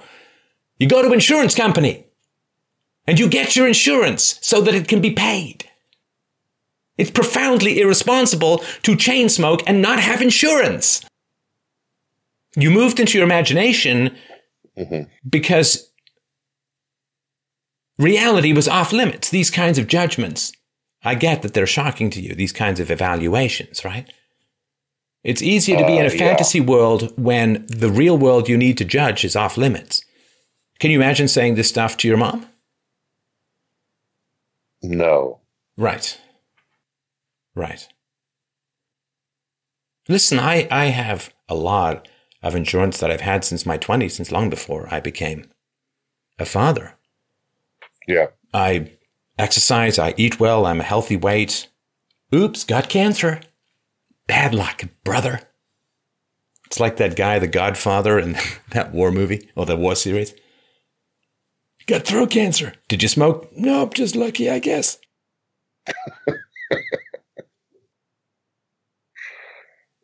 Life can be a little random. So you need your insurance. Now, your dad was in a different category. As you say, he smoked, he wasn't healthy. Was he overweight? Uh, no, no, he wasn't. I guess He if he smokes was enough, he's not likely to be because there's no room to Yeah. eat all that smoke. and so Right. your your mother, I mean, that's a lot of death to to chow, down on, and I'm not trying to dump on your mom because I get that that's a lot, but you have to live for the living. I mean, it's a cliche and it's a goofy thing to say, but it's fundamentally still true nonetheless Very much. that your mother cannot lay down with her dead children in the grave and let her living children fuck off to wherever they want. That is not a choice when you're a parent. That's not a, a real choice. I mean, that's a, that's a lot of grief to process. That is a lot of death to process. And I, my heart goes out to, to you and your sibling and, and your mom. I mean, that is terrible stuff. But nonetheless, we do not get pulled daisy chain style. You know, like uh, there's a tug of war between the dead and the living, right? Yeah. And it's a tug of war. Like, you know, you see these games at county, county fairs where there's this mud pit in the middle of these people pulling on either side. There is a tug of war between the living and the dead. Now, we can't pull the dead back to life, but a lot of times they're trying to pull us into death, to pull us into despair, to pull us into futility and mortality and meaninglessness and hopelessness because we are going to be pulled by the dead into that grave. They are going to pull, that rope is tied to us and they have all the strength of eternity. They have all the strength of mortality. They have all the strength of finite time to pull us down into that grave and their hands never tire and the rope never breaks and their grip only tightens and our heels may dig in, but we are pulled inch by inch, day to day, towards that grave by the endless chain of the dead. And to be surrounded by the dead when young is a real challenge, but it doesn't mean that you follow the dead into their grave. What it means, I think, is you say, to hell with you, dead people. I'm sorry you're dead. I'm still alive. Fuck off. wow. And you say to the dead, I can only honor you by tasting deep of the fruits of life because you can no longer take breath. Therefore, every breath that I take must smell the sweetest. Every meal I ate must taste the best because you are ashes and earth and worms. But there is a part of us that wants to follow the dead into the grave and lie with Yeah. them and avoid life for fear of What? Offending them? Upsetting them? They're dead. This isn't a Japanese village where the dead come to life. This isn't a Ghibli cartoon of horrifying, nasty hellishness and insanity, by the way. God, those are creepy. Right? And so Yeah. there, there was Yeah. the dead, and there was the dead in the history of my family. There was the First World War, there was the Second World War, there were all of these stories. There were the dead. And there were those claimed by madness. We are a high octane, high octane brain family. And sometimes that means speed, and sometimes that means burning out. I recognize that. It's a tight, tight thread between brilliance and supernova. it is a very, very tight line. And all high octane families have their craters around them of the people who did not exactly achieve a three point landing when coming down from the stars. And your mother, in retreating into unreality, into lassitude, into absence, dissociation, alienation, and depression, if those are accurate words, she got dragged into the grave by the dead. And you can't do that. It's one thing to do that if you're single, if you're, and I know this. I mean, my, a friend of mine whose mother died, she fucking dragged him down into that grave with her, and he never survived her death. Now, he had slippery shoes and a slippery slope, which had occurred for many years before, but he still poured in like water out of a jug into a hole. He poured into her grave, and she swallowed him alive, and the dead consumed the living Japanese style. But your mother, wasn't she pulled into those graves by the dead? Uh, yeah. Are you talking about guilt? No, Okay. no. No, I'm talking about meaninglessness. Oh, okay. Okay. Did your mother have anything to be guilty about with regards to these deaths? No, no. I mean, No, I don't think so. I, no, I, I mean, I feel, I feel guilt because I didn't, you know, take care of her better and that kind of stuff. Uh, but I don't think, no. Wait, you feel guilt because you didn't take care of her better? What do you mean?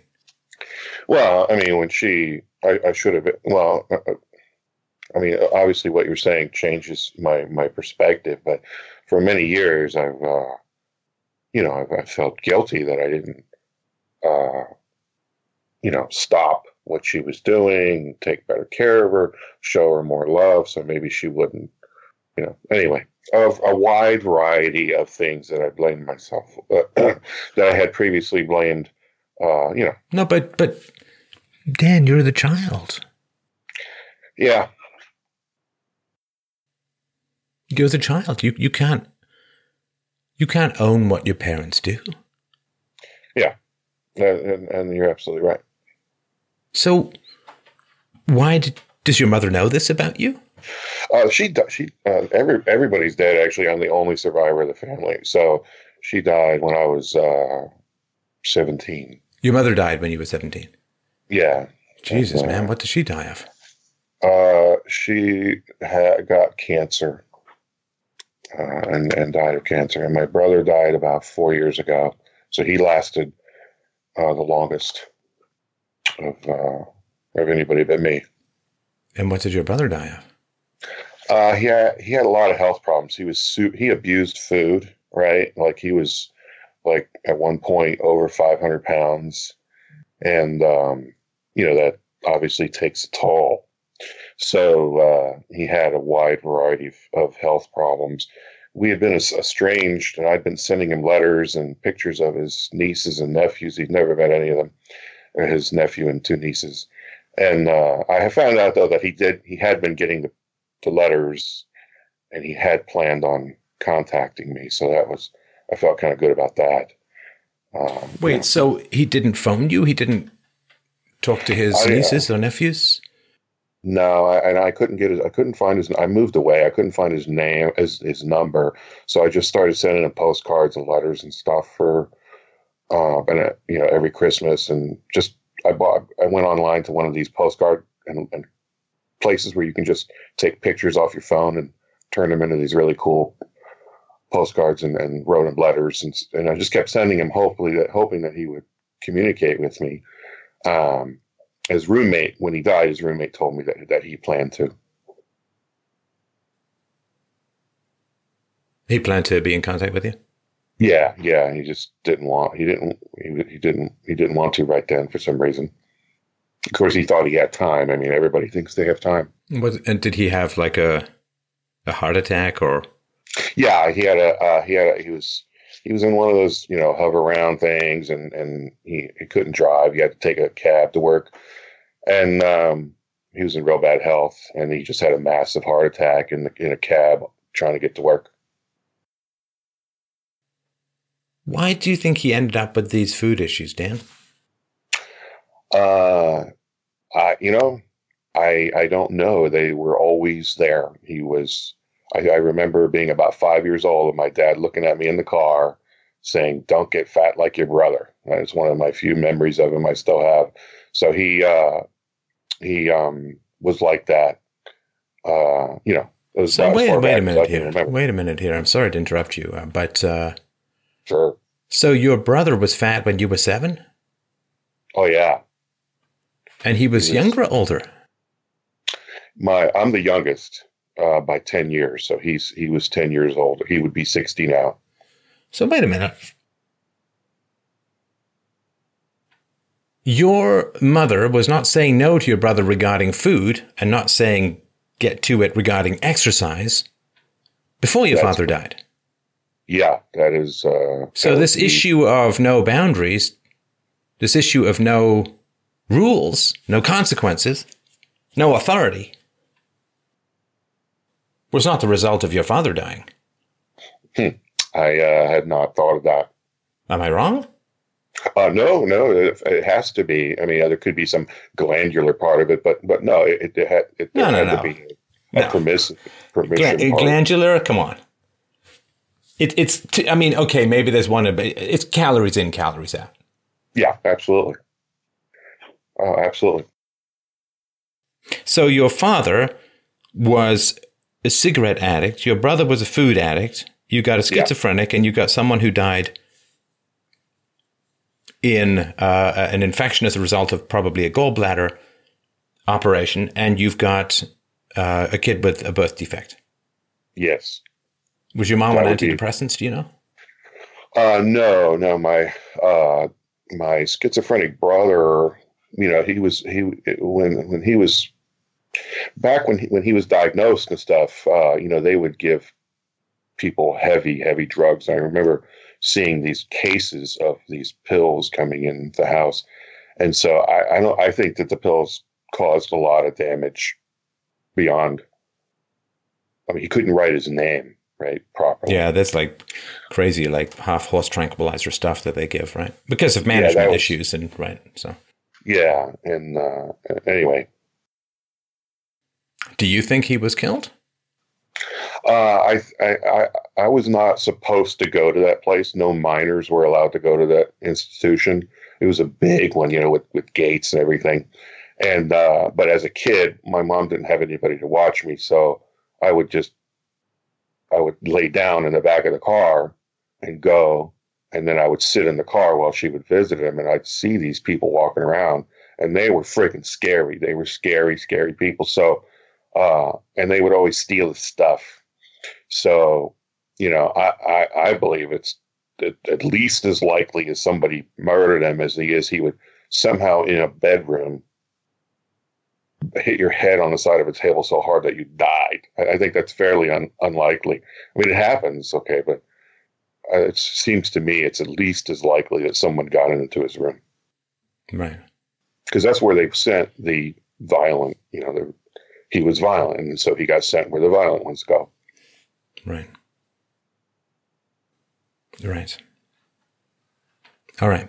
And of course, your brother could have got better care if your father had had life insurance. Uh, yeah, yeah. I mean, see, I don't know the story, but you know, he would be at home and then he would do something and then he would go there and then he would come home and then he would do something and be put back there. Yeah, no, I, I know a little bit. I remember going to visit my mother when she was institutionalized, and uh, it was uh, an alarming place. And yeah. uh, I remember playing. I, played, I ended up playing table tennis with this woman who, when she lost, like screamed and went into a ball. Wow. don't lose. Yeah. so, That's that's scary. how old are your kids? Uh, 19, 13, and 7. Right. And the seven year old's a boy. And uh, I see a lot. There's he's very similar to me. Very. Well, of course, you're the same sex parent. A big influence, right? He so I, I will tell you, I will tell you, Dan, what I think, and I appreciate Okay. all this sharing. Hopefully, this, you know, hopefully, what I will say will will help. You know how I was talking about the dead pulling you into the grave. Mhm. This is your cast of characters. They are the dead. They are zombies. They're not alive. They're not coming to life in art. They are corpses pulling you into a kind of living death, into a place of fantasy and distance and dissociation and empty imagination. See, imagination, the wonderful faculty. It allows us to see what is not and to create what could be and to communicate essential truths. But that's not your imagination. Your imagination is a thick, viscous, gelatinous cube wall between you and the people in your life. It is a temptation to join the halls of the dead rather than the sunlit plains of the living. These people are not alive. They don't come to life. They don't communicate to others. They don't use you as a methodology for communicating to the world. They're inner alter egos that snare you into a crypt rather than you bringing them to life to shower wisdom on the world. Because imagination that brings principles and personalities to life is wonderfully instructive to the world. There's a, a, very strong and proven relationship between the consumption of literary fiction and the development of empathy. So when you write fiction, the right kind of fiction, and you bring it to the world, you are growing the great and deep flowers of empathy in the hearts and minds of humanity. But this is not your fantasy world. Your fantasy world is not something that brings your empathy for your characters to life in the world so people can have empathy for each other. Your fantasy world is drawing you into a tomb where nothing gets out, not even you. It is joining Valhalla without even the energizing story of Valhalla. It is the Hobbit as a state of mind rather than a joyful story that delights the world. It, there's a difference between imagination and fantasy. Imagination creates, fantasy destroys. Imagination is life, fantasy is a living death. Fantasy is when your imagination turns, like it metastasizes, it turns cancerous. And rather than connecting you with characters and with the world and with a publisher and with a director or producer or whatever it is that you're creating, it isolates you. It is a cold prison of no effect. Because what is the effect? They're luring you. You understand? You have to look at these as devils, as demons that dissociate you and lure you into the living death of fantasy without effect, without creation. Have you ever read or heard of the novel, sorry, the play by Edward Albee, Who's Afraid of Virginia Woolf? I saw the movie. Okay. Spoilers. Horrifying play. Well, just about everything that man did was horrifying. But anyway, um, George and Martha, the new Washingtons, George and Martha keep talking about their child, but they have no child.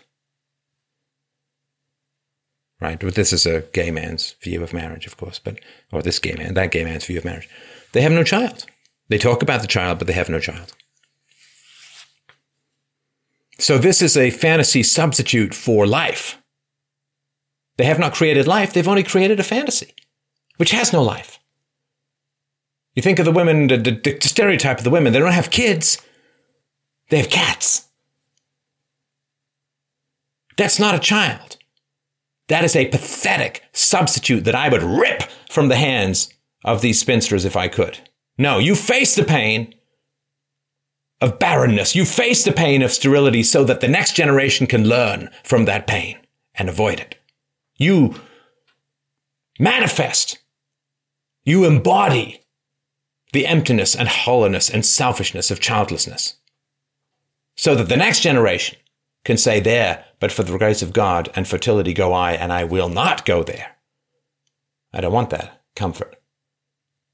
And I know some people are infertile, blah, blah, blah. I don't care. I'm not talking about that. This is a living death that separates you and your vitality from those around you. Do you understand how your mother kept people at bay? Your mother kept people at bay through hoarding. People couldn't even find where she was in the house, right? Yeah. People did not want to come into the house. Some people keep each other at bay or keep other people at bay through bad hygiene. You were kept at bay because your mother didn't make you bathe. Yeah. Right? That's right. Bad teeth, bad hair, bad smell, bad clothing, weird habits, facial tics, dressing up as a goth, carrying around a little coffin purse. Tattoos all over the. This is how people keep each other at bay. Stand back, stay away, danger. I have been dragged into the pit of the dead, and I wish to have a tea party with dead mummies for the rest of my life. And they're luring you into non existence. They are between you and life. They are between you and connection. They are between you and the world. This is an isolation. This is a moat to an airless, empty house. This is a wall that blots out the trees and the clouds, and finally, brick by brick, the very sky itself.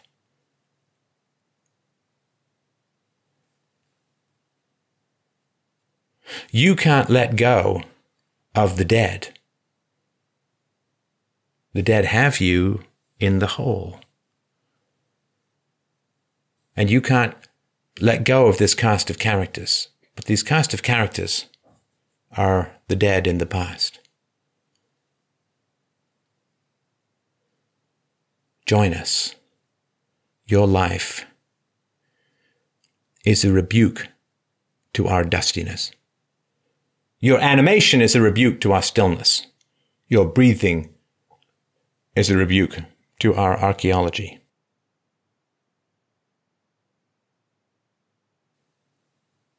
Let the dead bury the dead. The living have their business. I know a lot of people who embodied this living death, who are gone before their time, before they need to. Haven't you seen enough death, Dan, that there should be nothing that stands between you and a vital existence? What if instead of you joining the dead in the grave, the dead joined you in vitality and you absorbed their energies and their essence and you dragged them in a sense out of the grave and took their lifelessness and took their energy and took everything that they did not get to experience and every breath they did not get to take, you take it and deep and breathe deep, joyful breaths of the evergreen fertility of this waking life. What if instead of joining this cast of zombies in your head, you took the actual dead's energy and used it to live for them a greater and deeper and more meaningful existence instead?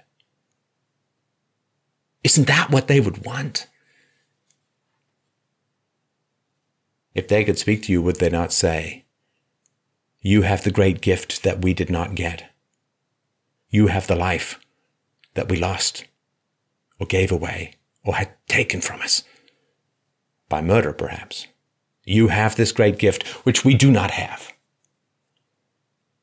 Use it. connect with those around you. We can connect with nothing except the wet earth. You can connect with real people. Why are you being smothered by ghosts?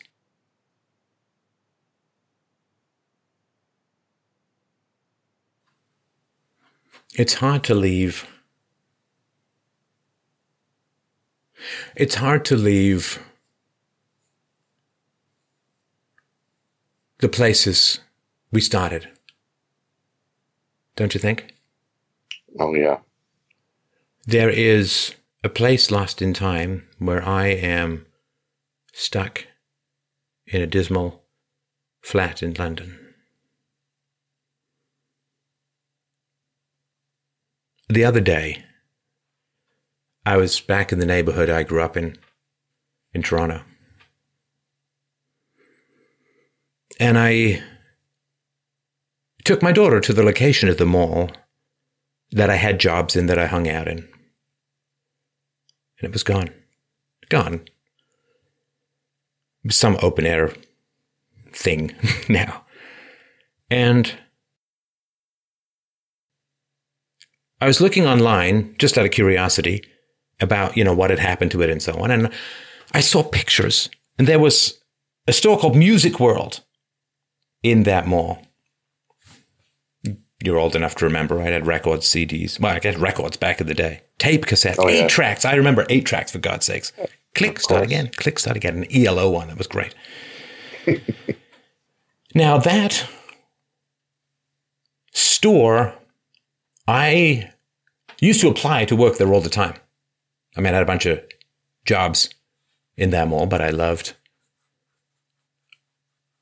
music. And I remember I bought my first, there was a, a rock opera creation called The War of the Worlds. It was off H.G. Wells. The chances of anything coming from Mars.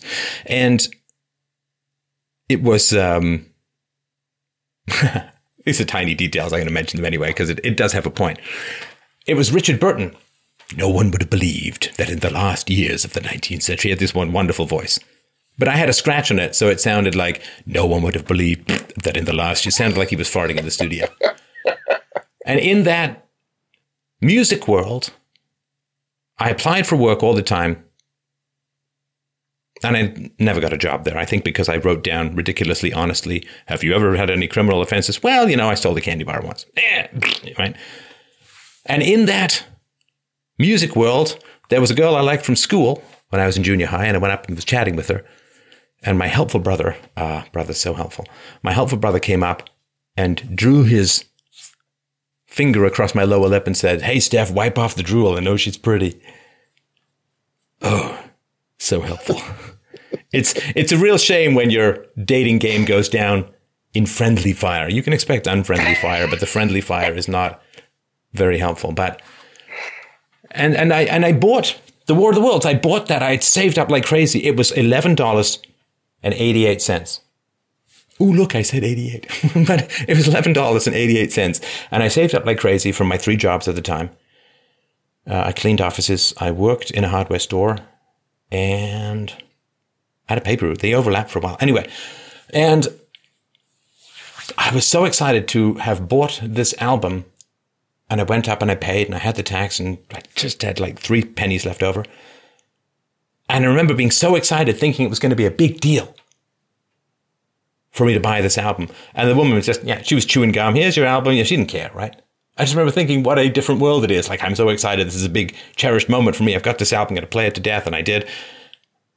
And she didn't care. she didn't care. Yeah, just some kid there buying an album. What does she care, right? Now, that store is long gone. I'm, I'm you know, they're all HMV are all closing down, right? And I saw online a picture of that store in that mall. God, it's weird, Dan, right? Because it's mm-hmm. gone. There's a picture of it. There's someone working in that old blurry picture. I don't know where that person is, what their name was, how long they worked there, what time of day. Well, I don't know. But I saw a picture of that Music World store and it's long gone. I'm sure the corporation is gone, the bricks are gone, the records are gone, the store is gone, the person is grown. It's gone. But it's right there in this picture, like I could step through that portal of time and walk in there and go back and rescue what? Get what back? All the trail, I feel like I walk through life and I get shorter and shorter because I'm leaving this trail of cells and atoms and history behind me. Like I'm diminishing over time, like a like a boulder bouncing down the side of a mountain, getting chipped off and leaving bits of itself and ending from a tall boulder to a tiny pebble at the bottom. I'm being chipped away by time. I'm being diminished by time. I know I'm not. I know I'm growing in wisdom and strength and power and eloquence, but it feels that way. That I can't get out of the past. I can't escape where I came from. That I can pull it, you know, like um,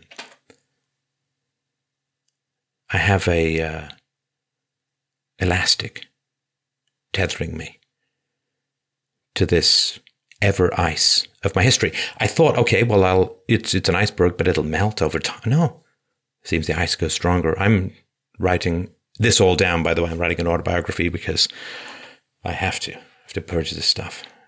But it's hard, wouldn't you say, Dan? Do you feel like I don't know? I don't want to put words in your mouth. It's just my experience, but I think it's a pretty common one. That I feel part of me is forever in that store with my brother saying, wipe the drool off. And part of me forever is listening to the Beatles or the police live albums while I'm cleaning some doctor's offices and dodging all the work I was supposed to do because it's too damn boring. Or a friend of mine and I had this job where this woman had three dogs and we would go over to her house with little bits of cloth and we'd wet it and we'd scrape up all of the fur, the hair, the dog hair from her carpets. And part of me is always going to be, and I went back to this just the other day, a little path back from the school running track, a little path back there where the van used to drop off the newspapers that I would put together and deliver around these streets. And I remember there was always one house in the middle of a cul-de-sac forever away. I had to go to that one damn house. And I remember that I had to deposit the money from the paper route after I collected it the following Thursday. Had to be in before the Thursday. That's when they cashed the check. I remember, I remember waiting there sometimes, waiting for the papers to be dropped off, and I got paid a penny a day on Wednesdays to put the ads in. I feel like I got stuck even there. What did I leave there? A fingernail, a, a hand, an e? I don't know. I feel like everywhere I am, everywhere I, I've been, I'm stuck there, and I've managed to pull myself forward, but I have to leave part of me behind. Like that guy falling down the cliff, I got to saw his arm off just to get out. I feel like I got to leave part of me behind just to move on. What the hell is left after so much time? Do you ever feel, Dan, like you're stuck in the hoarding prison of your mom those years ago that do you ever get out? I don't know. Uh, yeah, I, I think I understand. Uh, Actually have a, I, I hoard, but it's digitally. I have like 1,500 pictures of toys that I had as a kid. so, I, and, and, I look at them and it brings up such emotion. And, uh, you know, sometimes I, I, just wish I could go back there. And then, like you said, for, but for what? What would be? But it, uh, I look at those things and I, I, try to remember and try to remember as clear as possible. Um, what it was, you know, the good things, the stuff I, the toys I played with as a kid. And I, now I have them as pictures. A lot of them. And you touch the toys and it's part, it's like part of you stuck there, right? Yeah. Yeah. It never, you can never get, you know, you're a different person now. My mom is old. Probably doesn't have much time left. And even when she's physically dead, part of me will never leave her side. I feel like, you know, in this tug of war between the living and the dead, I. I always sort of felt like I was going to pull hard until the very end and then just give out. Because I thought I was made of solid stuff, but it feels sometimes, Dan, like I'm made of kind of sand and they're just pulling me in grain by grain that when you die, it's when the last fleck of sand goes in. It's not like you just pile in all at once. And I, I don't, I don't mind being stuck. Always sounds terrible, like you're stuck in certain places. I mean, that's my history. Those are things that formed me. I am my genes and my experience and my choices. I know that, and I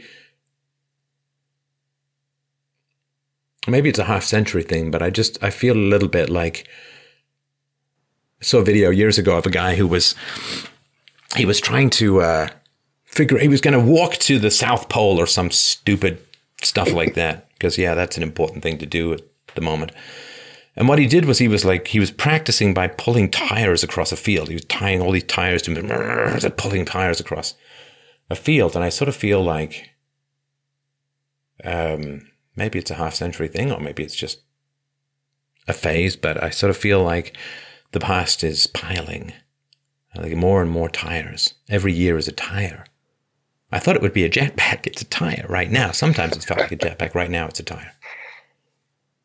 And maybe that's part of the, and that's why I'm like, I'm writing it all down. This is why it's sort of on my mind. I just started today.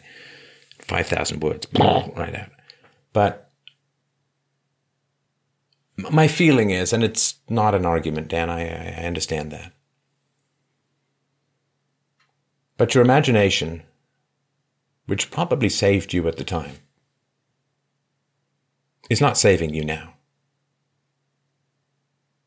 Right? Right. And I think that you are trying to keep the dead alive in your mind to avoid grieving. Yeah, aren't you supposed to process memories, right? And then then they're not so terrible anymore, right? Isn't that part how it's supposed to work? You're supposed to judge memories, I think. Oh. I think that memories there there are things that I know I have judged incorrectly in my past. Hell, I'm sure there are things I've judged incorrectly in my present. I, may, I, I think that your imagination was good, but your father was absent, your mother was absent, emotionally neglectful, I think, based on what you've told me. And it's like the story I read when I was a kid. We had this giant, like it was down in the garbage of the apartment building. There were all these Reader's Digests and Reader's Digest condensed books, which I plowed through as a kid. Then there was one about uh, a, a poor family. The kid was was hungry. I just poked myself in the eye. The kid was hungry, and he said, "I'm hungry. I'm hungry and hungry." And the mom said, "So just eat a hungry," which is a nonsense word. They didn't have a hungry. And when you're hungry, when you don't have connection, you invent connection, right? When you don't have meaning, you invent quests. When you don't have truth, you pursue fiction. When you don't have a mentor, you fall in love with Obi Wan Kenobi. When you don't have a father, right? No, I'm serious. Yeah, I hear you. I hear that's that's. I hear you. Yeah. We invent what we don't have to maintain our capacity for reality when we have to subsist on fantasy. I was profoundly powerless in my early to mid teenage years, and those were the years of my Dungeons and Dragons, where I had Argoth. Well, I had a bunch of different characters. The one that lasted and grew was Argoth the Paladin, lawful good, who did such deeds that he ended up becoming a demigod after playing him for years. Now that was fantasy, and that was a recoil from powerlessness into a place where I had power and capacity and effect and nobility and quest. Now that was healthy because it maintained my desire for these things, but only in fantasy. The great danger is that we then get sealed in that fantasy and we can't translate what the fantasy is supposed to keep alive for purpose in the real world. We get locked in fantasy, right?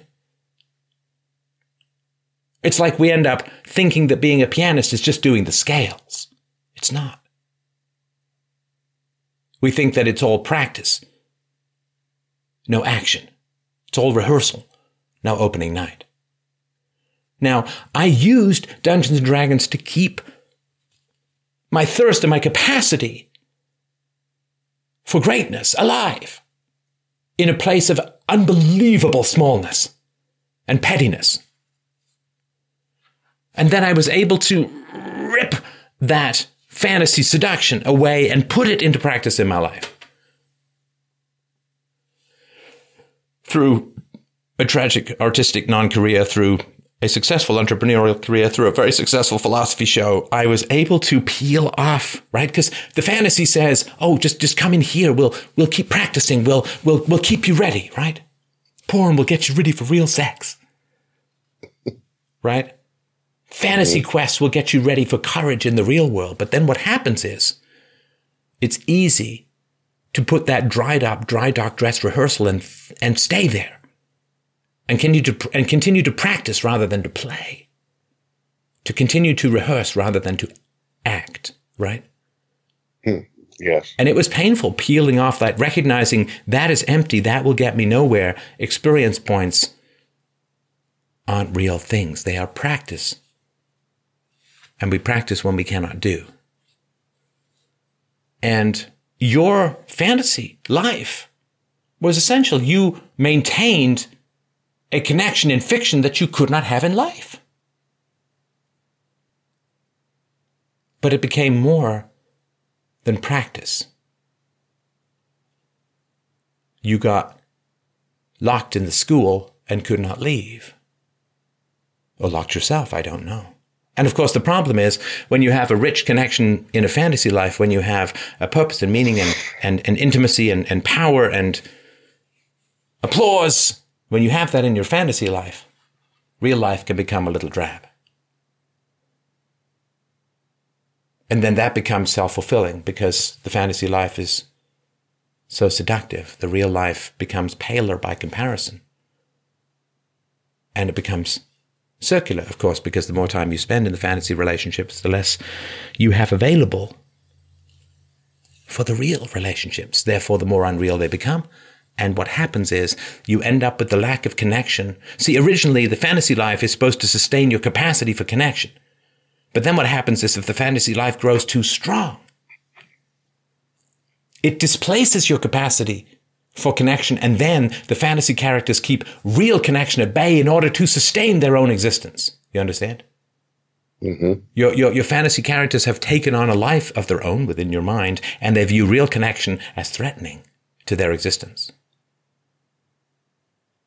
You have become a haunted house, and your family are the willful priests. Willful priests? Fantasy is a scar tissue. It is a scar tissue. It is a wound. And if you stay there, it doesn't heal. You understand? Mm-hmm.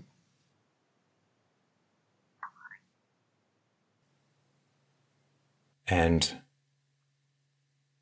what you developed as an abstraction to maintain connection now stands between you and connection.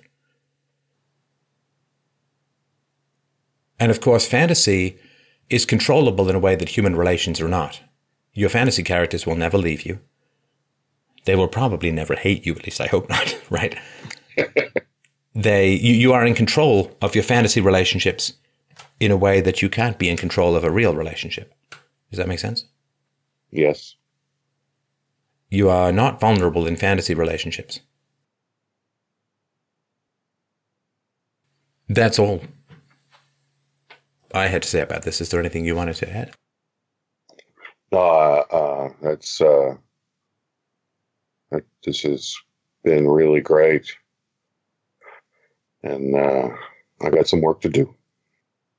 Write it down or get it gone. Yeah. And invite others in as well. See, writing it down and sharing it is a way of inviting others in. And then your fantasy life can be used to establish the connection that was designed to protect when it wasn't there. So write it down, invite people in, or cast it aside and connect because your fantasy characters aren't going to be there to hold your hand when you get old and you're dying. They're not going to be there to rub your feet when they ache. They're not going to be there to help you when the dead and the rope and the mud win. All right. Thank you so much for your call, Dan. I really appreciate this. Uh, let us know how it goes. All right. Thank you. Thank you. All right, up next we have Tanya. Tanya wrote in and said, Is spellcasting ethical? How can you logically comprehend magic and rebuild your life if you have been affected? That's from Tanya. Tanya, thank you so much for calling in with this electric question.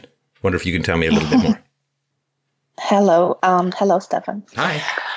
Um, yes, so um, it's it's actually quite um, well. I mean, you know, I've always been very rational, and uh, me and my ex-husband, we've been listening to your show, and you know, we would bring that to the world.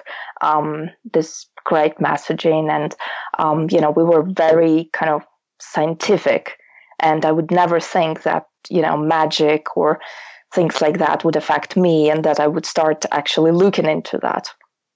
So, um, yeah, um, I mean, you know, um, just to start, um, so I've been married, um, now divorced, and um, um, I met my husband when I was um, 18, and um, uh, on holiday. I'm myself, I'm Russian, and uh, he's um, French, and um, you know, I I never thought that it's going to work our relationship um, because you know it's um, we live quite far from each other but he was really uh, persistent and uh, later he told me that the day one he knew already that we are going to marry because he was so much into me he fell in love with me and um, Well, wait, wait, wait. Sorry. Yeah. So you're saying first Yeah. day he fell in love with you? Yeah he told me that the day i saw you i fell in love with you so I don't. I don't think that's love. well yeah okay stefan uh, just I mean, it, you it may be pointy, but it, it's me. not exactly yeah love. that's I what he think. told me no, no, I get that. I I mean, just, you know, yeah. I want to translate for the audience on the fly. Sure, sure. Um, but you know, there was this kind of heart connection. You know, when you actually give piece of your heart to another person, and when you kind of know that that's that very person. So that's probably the experience he had. Um, so anyway, he he told me that's what he felt. And uh, sorry, Um, Tanya, so- how old are you now? Yeah. Uh, Twenty seven. And um, when you were 18, and I'm sure it's the case now, but when you were 18, um, on a one to 10, what would you rate merely your physical shell, physical looks? Um, I mean, I've always been a very good looking girl. Um, I never had problems with um boys really. So give me a number, So- one to 10. Well, eight. Okay. So we can probably add one to that because people are a little modest, right? So you're very, very pretty, right? Yes. Okay. um. So So a man sees a very pretty Russian girl and says he falls in love with her right away. I would assume that has something to do with your looks, which doesn't mean you're not a good person or anything, but just as far as that goes, right? yeah, and um, I mean, I also spoke French, and he's French, and I also spoke very good English, and he wanted to practice his. So I think he was kind of, and and you know, I had lots of interesting stories, so I was quite well Tanya, please don't make me make a joke about Yeah. your oral skills. I refuse to. It's too cheap. It's too low. Anyway, go on. All right. Anyway, okay, whatever. Looks, let's say looks. But he introduced me straight away to his family.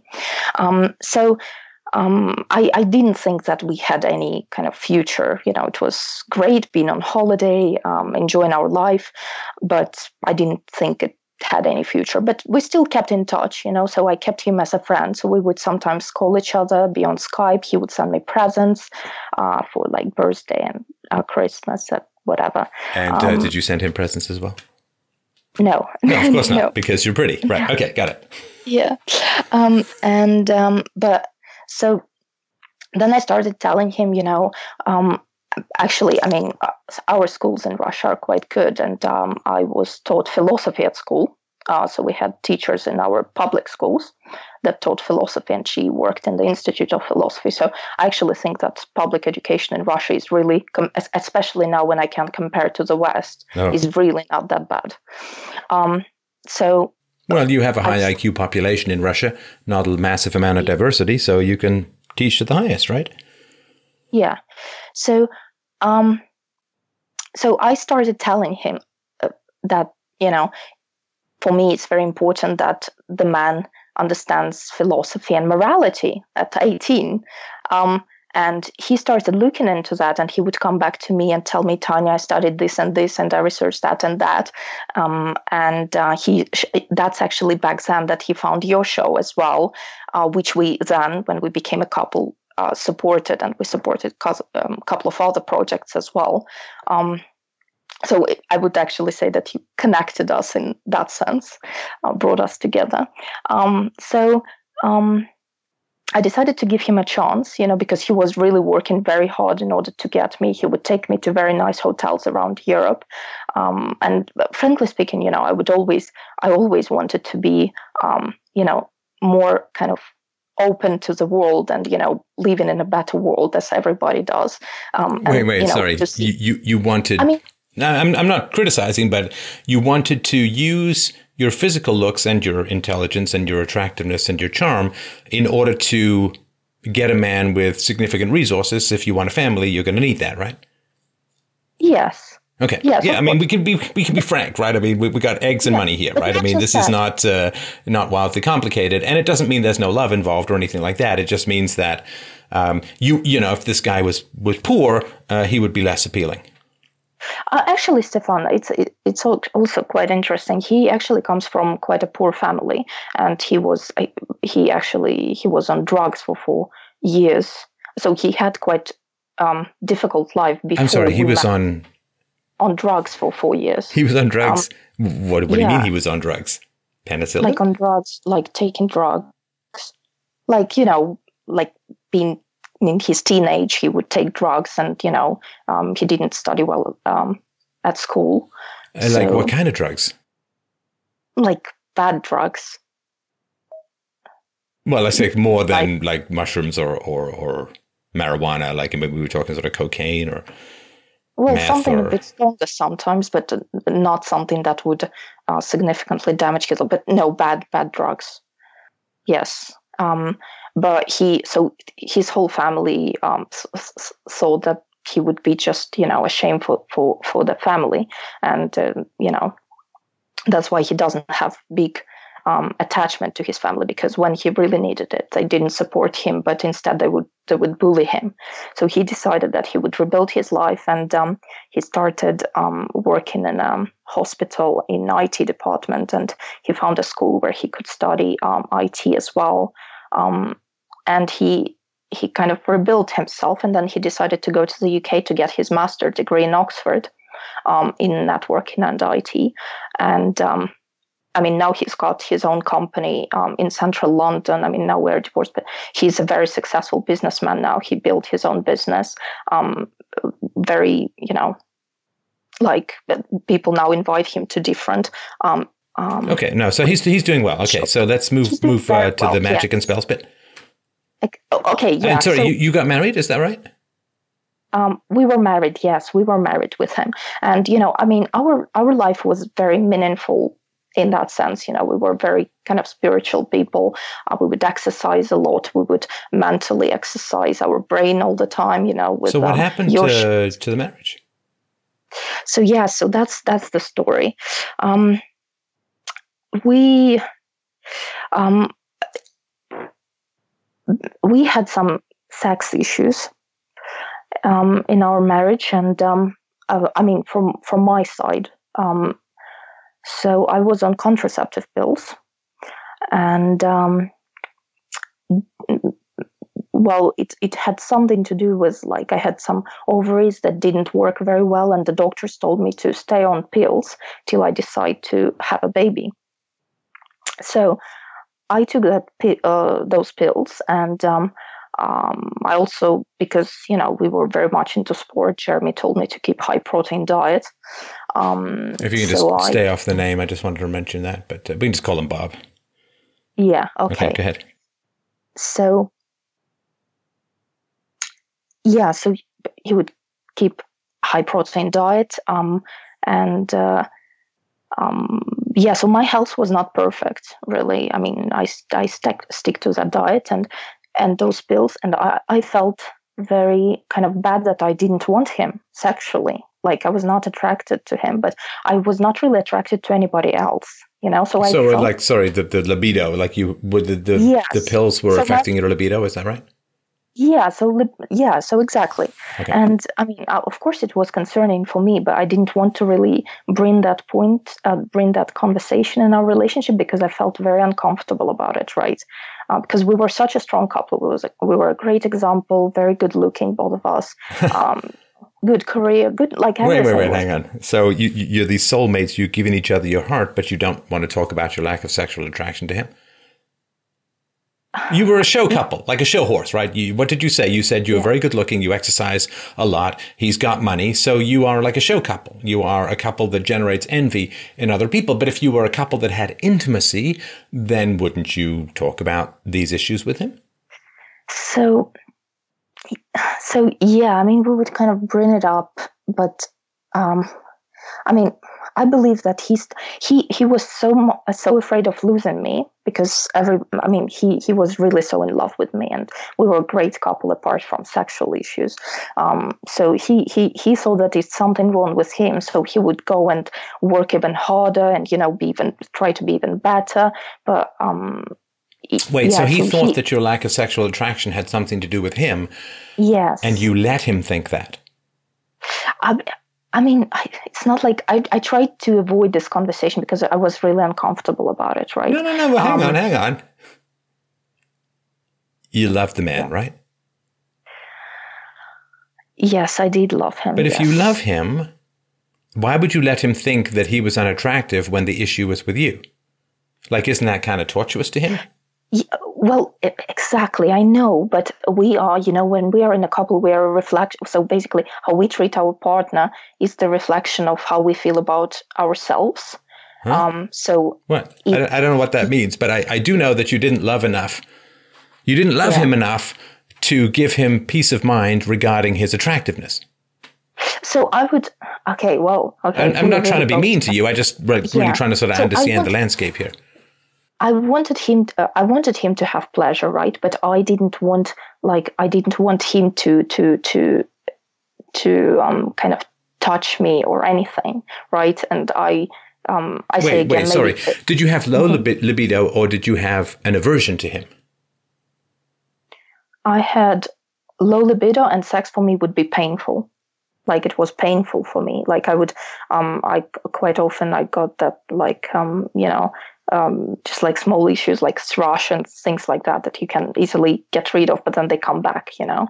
Um, so so basically, then I started looking into medicine because I thought, okay, there there should be something, and I should overcome that issues with my ovaries that you know doctors told me about because I don't want to be on pills anymore. It's uh, because I want to be a mother one day, right? So I started looking into how I can do it naturally, and I'm all about like natural things, uh, herbs, and you know exercising and and things like that. So I started looking into that and uh, I started. Um, I took online classes um, about um, pharmacology, about uh, you know, just in general how everything works in our body.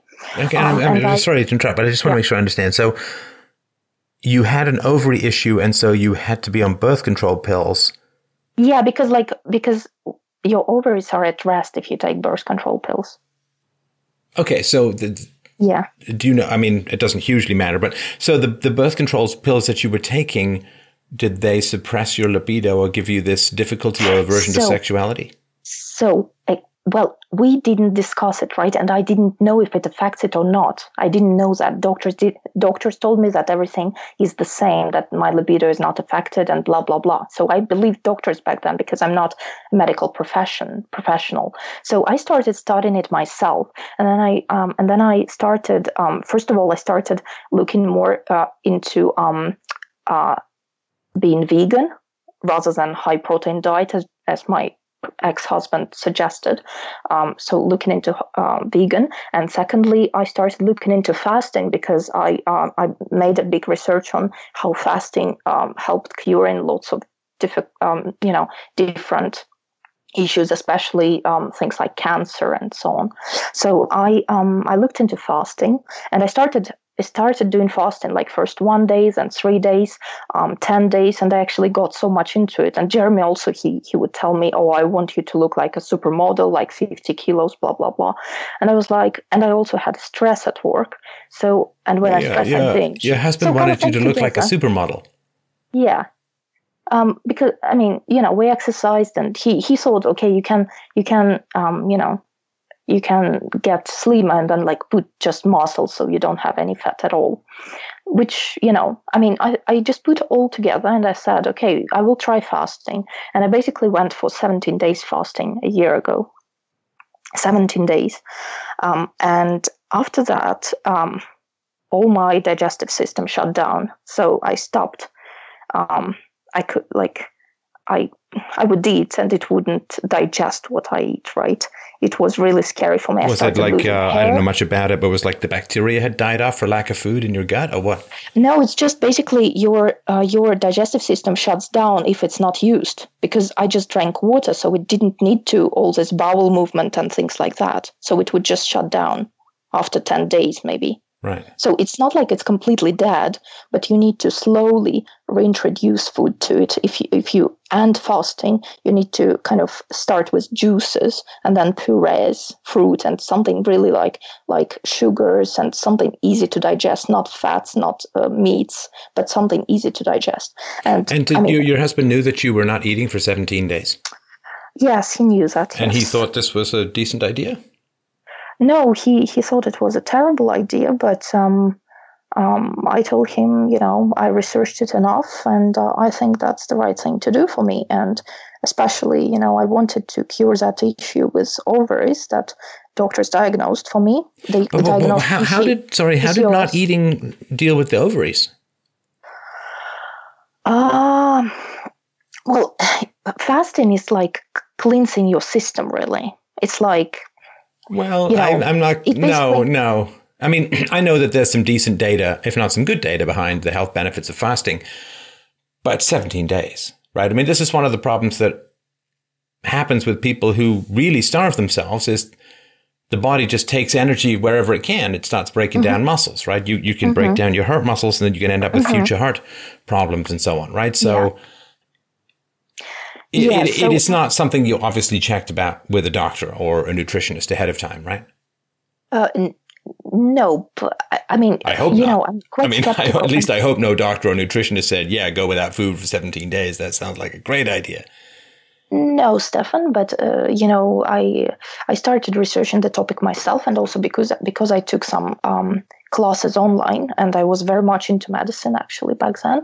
Um, I kind of, and because I also did it gradually, right? I would do one days, then three days, then seven days, then 10 days. Um, and then I would go for 17 days.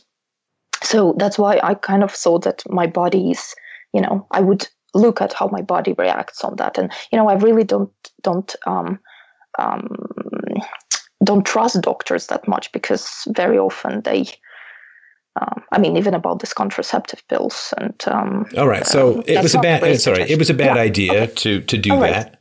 Um, but what happened with the uh, libido and what so, happened with? I can't imagine self starvation okay. plus libido. Uh, it goes yeah. hand in hand. So, so I canceled the contraceptive pills, right? And I did that fasting, and so my digestive system shut down. So basically, your your body goes into really energy saving. Like it really just like everything that you don't need shuts down. So yeah, like a sleeping bear in, in January. Okay. Yeah. Yeah.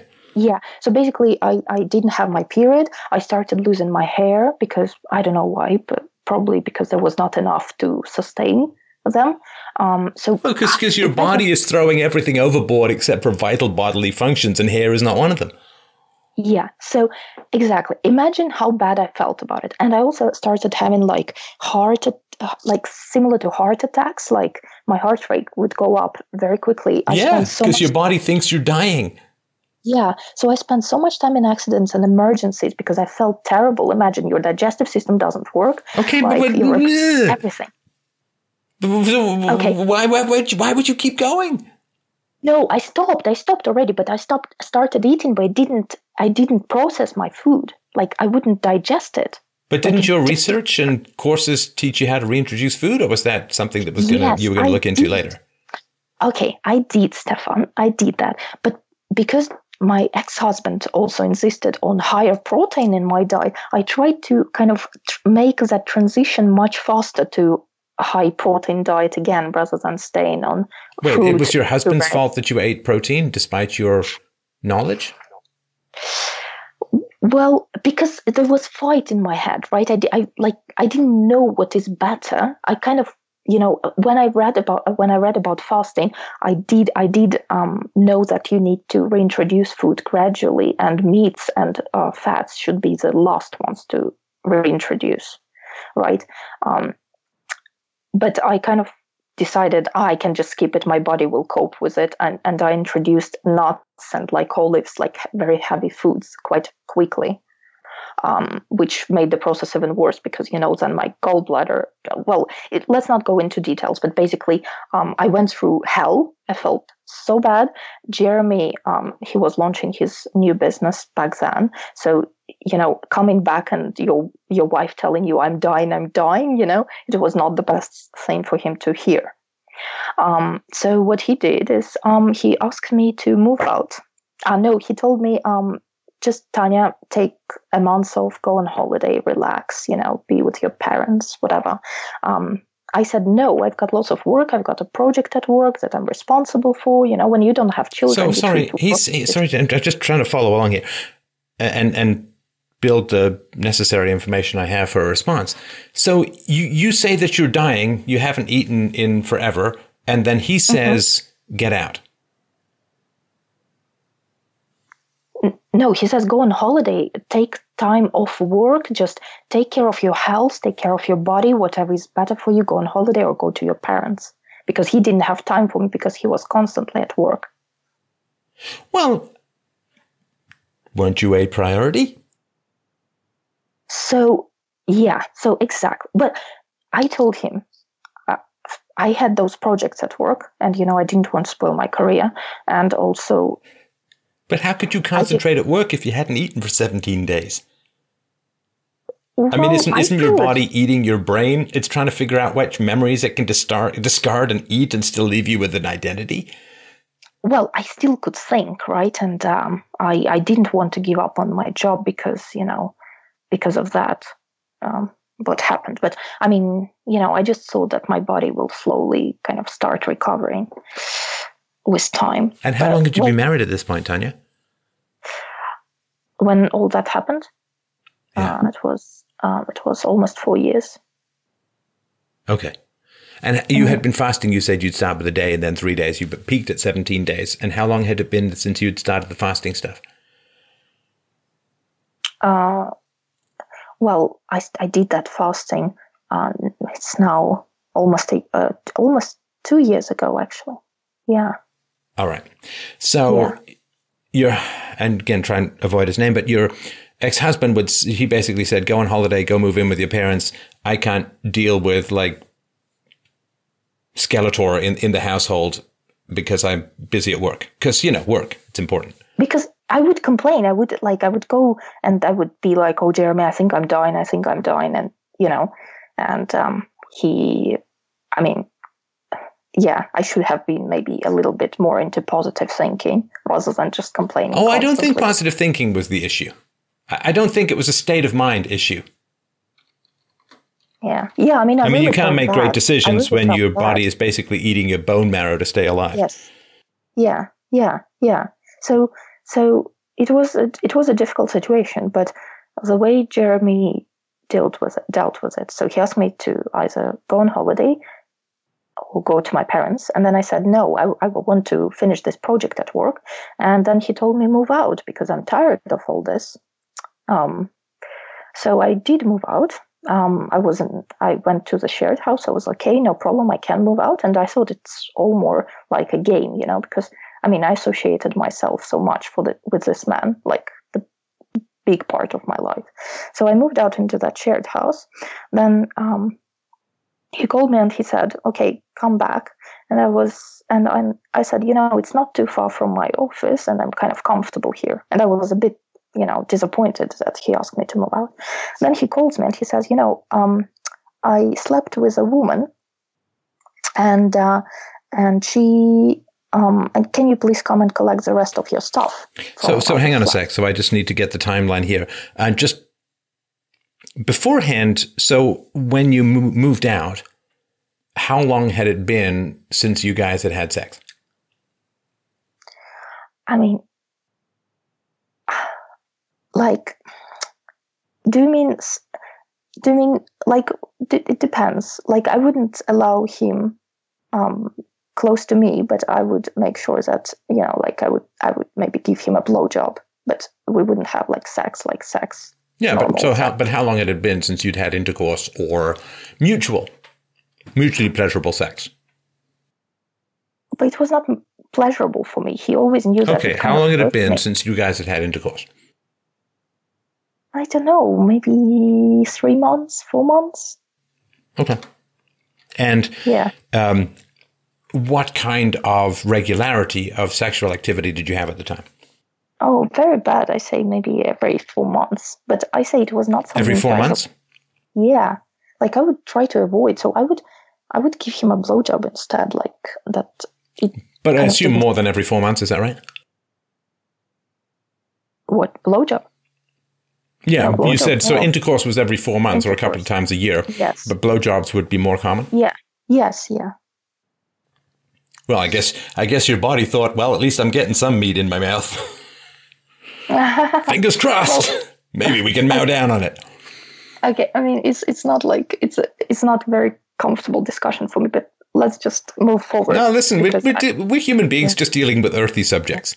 So yes, so I, I mean, I really tried to solve that issue, and my fasting, the whole idea is was that I wanted to get rid of those pills, and I wanted to get rid of any kind of illness in my body. I wanted my body to just be perfect. Mm. I was very fit. I ate very healthy. I didn't smoke. I didn't drink. Like I would, I really just wanted to be. Uh, I always, I was always into knowledge. I was very good human being. You know, like everything. I just tried to be good. You know, I just tried to be good, and and I felt very bad that I don't give sex to my man. You know, I did feel bad about it, but I tried. Well, it's kind of. I'm sorry to interrupt. Myself. You know, there's an this is an old story about marriage, and uh, the old story about marriage is you know the the, the couple is having sex before they get married. You know, like a day or two before they get married, and the woman's giving this you know elaborate blowjob involving you know porcupines and boa feathers or whatever it is, right? And the guy's leaning back thinking like, oh man, I can't wait to get married. I mean, this is going to be my sex life for the rest of my life. This is, this is how it's going to be every night. I can't wait to get married. And the, the woman is sitting there thinking like, thank God we're about to get married. This is the last time I have to do, I have to do this kind of stuff. yeah. Well, all right. It's not always true, but I've heard that it's true. Yeah, so Stefan, I mean, I felt really bad about it and I really tried to solve the issue myself. So when I moved out into that house, you know, and um, I thought that, you know, it's just temporary and we will be back together. Um, but then when he called me and he said, you know, I slept with another woman. And sorry, how long I, had I, you lived in that house before he called you? It, maybe three weeks. After three weeks, yeah. He called me and he said, I slept And I'm so sorry to interrupt again, Tanya, but what was the plan after you moved out? Because like moving out is a pretty big deal when it comes to marriage, right? I mean, that's kind of on the brink. And what was the plan in your mind about how long you were going to be out for? I didn't know that, but the only thing I was thinking about was my health. I thought, okay, whatever Jeremy's doing there, the most important is my health now because I didn't have my period. I was losing my hair. I thought the only thing I need. It's funny because you wanted to be more attractive yeah. by starving yourself, and you ended up being bald. Now, don't get me wrong. Yeah. In men, bald is like as sexy as you can possibly be. But for women, it's yeah. not quite the same. Um, Stefan, it's not something I wanted, right? Well, it's course, not yeah. No, it's just it's one of these tragic ironies that you did it for looks yes. and did not help. Yeah, yeah. Um, so he he he called me and he asked me to collect the rest of my stuff, and um, and then two weeks after, then he apologized. Actually, he called me back and he apologized. He said, "I'm very sorry. You are my wife." And you know, after just two dates, I, which was really bad. I mean, I felt very bad about it. But then, um, two weeks or three weeks later, he um, he said, "Okay, let's proceed with a divorce." And I said, "Okay, let's proceed with a divorce." You know, I like. I try to not. What do you mean? Like, let's hurt. proceed. Like, like it isn't no thing. Like, what, what do you mean? Like, you just that's it for the marriage? Just gave up? Uh, Stefan, I mean, it was quite painful for me that he went and slept with another woman when I didn't even have my period. And he knew that it's exactly when I wanted to conceive babies. And that's exactly why I did that fasting, because I wanted to have children. right? That's I wanted to have children, and I asked. I started asking him for sex just before he asking me to move out, even though it was not the most pleasurable. You starved experience. yourself to the point of having no period because you wanted to have children. Stefan, I didn't expect that to happen. Okay. I, But no, no, no, you, no, no, no. Listen, you can't say to me, Tanya, that you did all this research and you took all these courses, but you had no idea that starving your body might interfere with your period. Come on. Oh, Either well, you didn't know enough and you were acting blindly, or you knew enough, in which case you can't say you didn't know it was going to affect your menstrual cycle. Actually, um, so I because I was on contraceptive pills most of my life. I think I started taking them uh, taking them at fourteen or fifteen. Um, I I did not. Um, I mean, I knew that um, it could happen that y- you don't have period for a while if you've been for a long time on the contraceptive pills. So I didn't know what caused that. Um, w- what caused um, the absence of men- men- menstruation? And sorry, just I out of curiosity, were you living in? I think you said you were living in London at this time. Did your family know about your family of origin? Did they know about what you were doing? Did they have any feedback on this starvation project? No, I didn't tell them. Um, I didn't tell them. My my mom. I mean, my parents are really uncomfortable that I'm so far away from them. I'm the only child, and I didn't. I you know I try to avoid any kind of worries because they really worry a lot. They worry a lot about me. Well, yeah, but Um, aren't they going to worry a little bit more about you if you get sick or or get Yeah, divorced so or I told them. Yeah, so I told them that. Uh, I told them all that um, sorry oh, oh, about, about the divorce and stuff? about the divorce, about about fasting. But I, I tell- I'm sorry, I'm sorry, Tanya. I'm trying to understand. You didn't tell your parents about starving yourself because you didn't want to worry about them, but then you told them about the divorce. I guess they would have figured that out or found that out. Is that the idea? Uh, uh, no, I, I, okay. After fasting, when when I when I got all those issues, after a while, I told them what happened, and you know that I did that fasting, Right. and actually they they blamed my ex husband quite a lot about that because they thought he should, kind of, you know, he should have just stopped all that. You know, he should have insisted that you eat rather than just like. what do you think would have happened? Well, he did. He suggested you have what was it? The high protein. Was that right? It- it- well, yeah, he, he told me that's bad idea to fast, but it's not like he would force me to to eat. Well, no. I mean, he can't force you to eat, right? Uh, no, he can't. I mean, course, no. what, what what would you have wanted him to do differently that would have resulted in you having something in your belly? no, nothing. I mean, actually. not counting a I mean, baby, I of was, course, but I mean, what would you have No. liked him to do that would be different? No, no, actually nothing. And I mean, I, uh, I mean, I even felt, I felt great that I'm doing this fasting. I felt that I'm actually very strong to go without food. You know, that's how I looked at it. I even, you know, it was like my challenge. Um, right. when I got into that. Um, so, well, okay, well, everything that happened after that is um, when he told me, okay, let's go for divorce. I just said, okay, if that's what you want, let's go for divorce. But why, why um, didn't you uh, fight for him? Because because he started he like you know those papers, um, divorce papers. He wrote so many like she. Um, No, no. But when he first like- brought up divorce, yeah, I or when he first said, "Go to your parents or go on vacation, get away from me," I mean, that's that's not a sign that things are going well, right? Get thee behind me, Satan is not someone about to become a Satanist, right?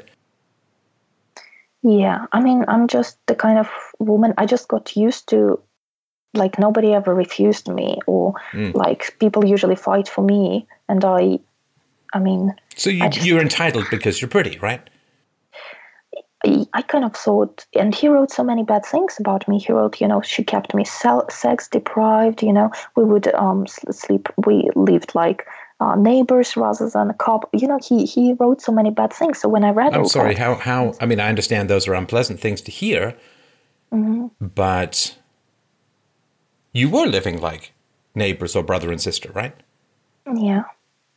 And not like creepy, horrifying flesh and bone blood and sister. But you you were. And he had no sex life, right? No. And and that, to, I'm just telling you from a man's standpoint, that is the same as infidelity. Like the pain that you feel about him sleeping with another woman is the pain that he feels about you not sleeping with him. that is the same as infidelity for a man because that's the contract. The contract is, I mean, he was making a lot more money than you, right? Yes. Right. So, No, actually, back then, not that much because I had I built my career. I compensated with my career. you compensated. Oh, you mean you worked harder at your career? Yes. Okay. Yes. So you were both paying the bills equally?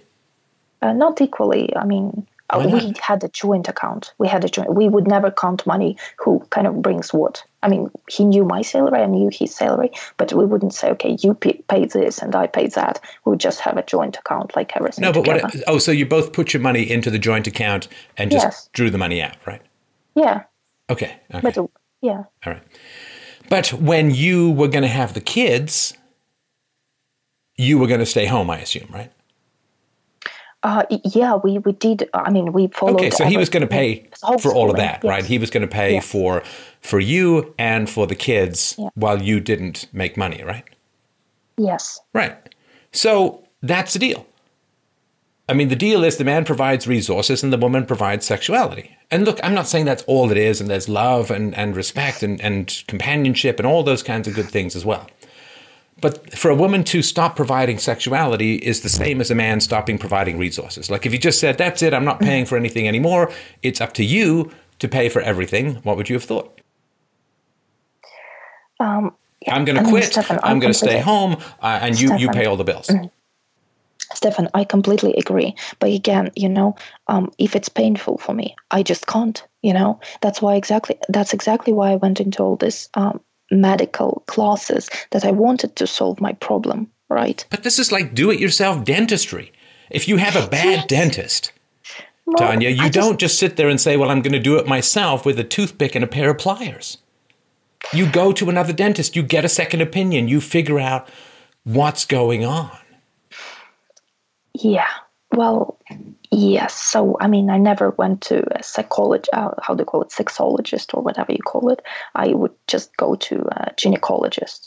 And, you know, I mean, I just felt that I'm kind of unhealthy. That's how I felt about myself. Okay. So that's why I didn't want to go through all that because I felt like I'm unhealthy. And for a woman to feel unhealthy is terrible, you know. So I kind of, Wait, as opposed to for a man to feel unhealthy? I'm not sure what you mean. Like for a woman to feel unhealthy. It's like somehow different than for a man to feel unhealthy. What do you mean? yeah, probably it's the same. But um, I just felt that something is wrong with me. That's why I didn't. Well, something was wrong with you. Yeah. Well, yes, That's more than a I- feeling. I mean, I mean, something was. Sexuality was painful to you. Intercourse was painful Exactly. to you. And you said, was it thrush? You said you got infections and stuff. Yes. Yeah. And where would you get? But I don't know much about thrush. Isn't it a throat thing? so, no, no, it's like it's like um, it's like bacteria, it's like a fungus um, in vagina. So it would just make it like itchy and you know uncomfortable.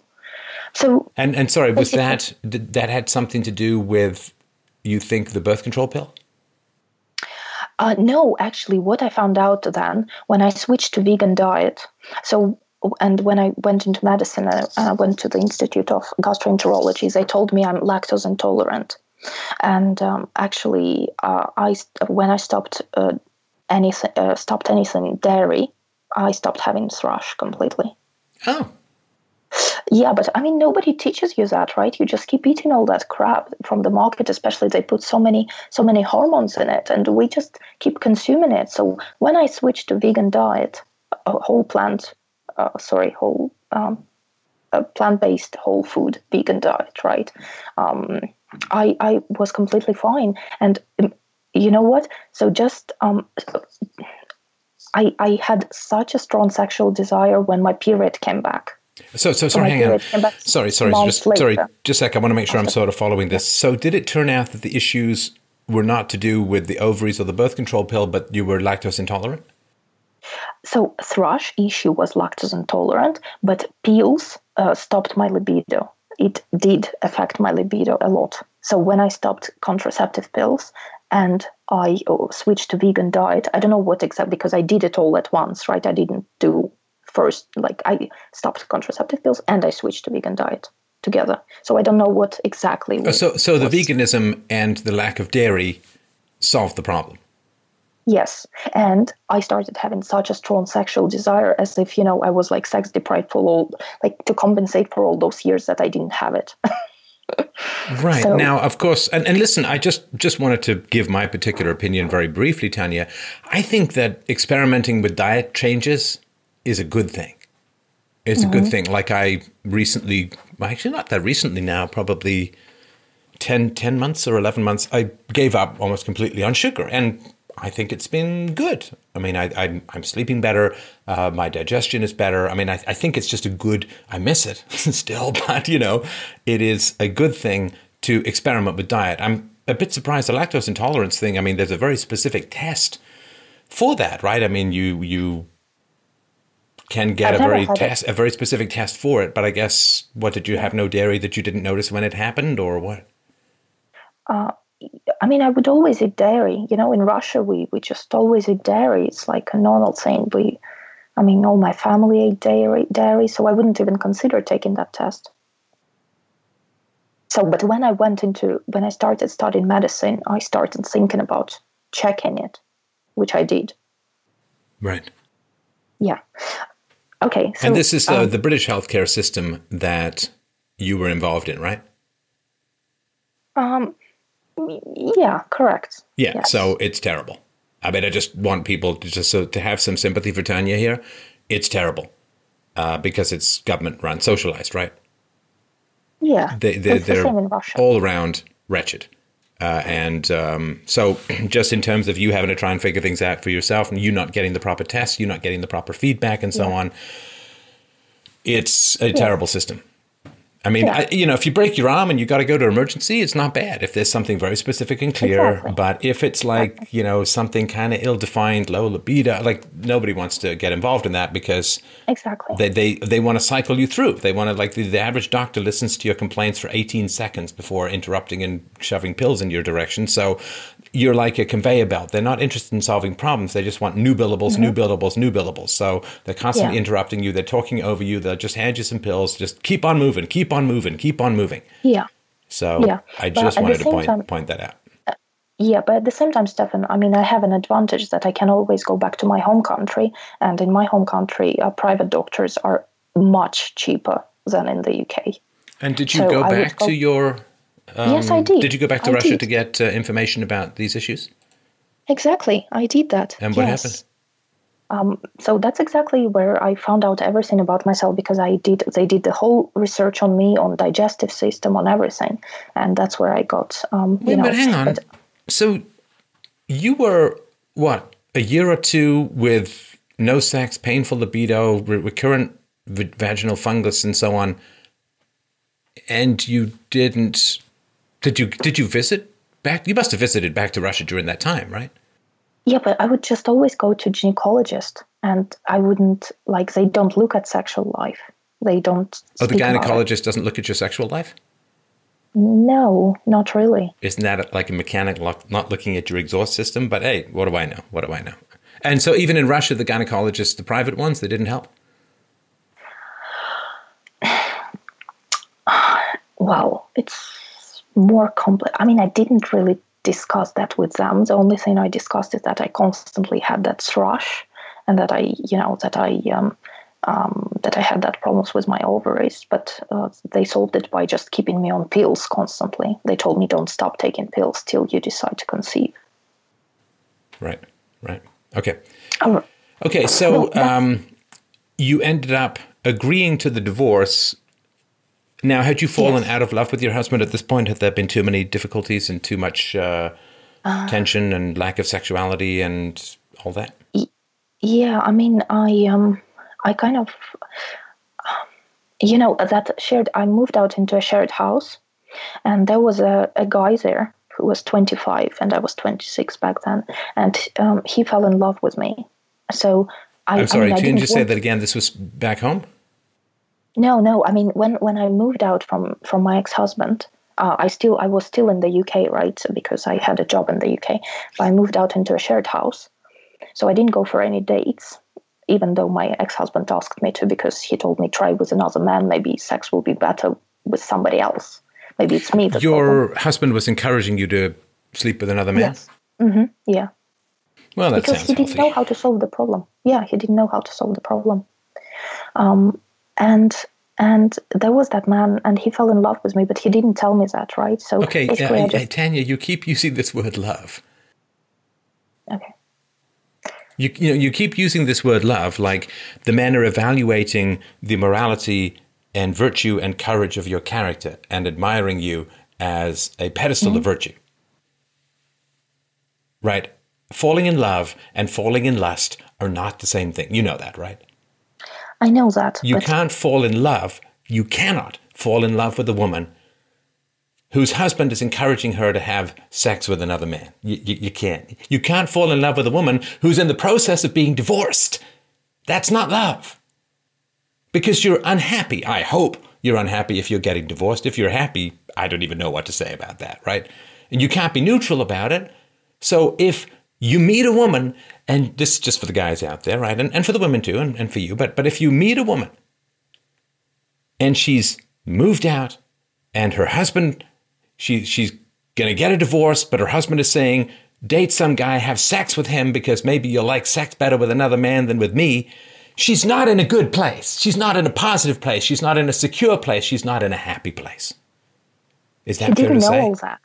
He didn't know that. I moved into that shared house. I didn't share all that information with people I shared the house with. So he just knew me cooking Oh, so he had no idea what your inner emotional state was at all, but you claim he fell in love with you anyway.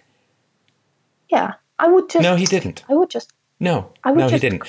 Are you saying to me, Tanya, that you dated a guy while you were going through a divorce and you didn't tell him you were going through a divorce? Stefan, Stefan, I told you I didn't date anybody. I moved it into a shared house, and anytime I would be in the kitchen cooking or just being friendly to my neighbors, to sorry, the flatmates, I was just speaking to him just as friends, you know.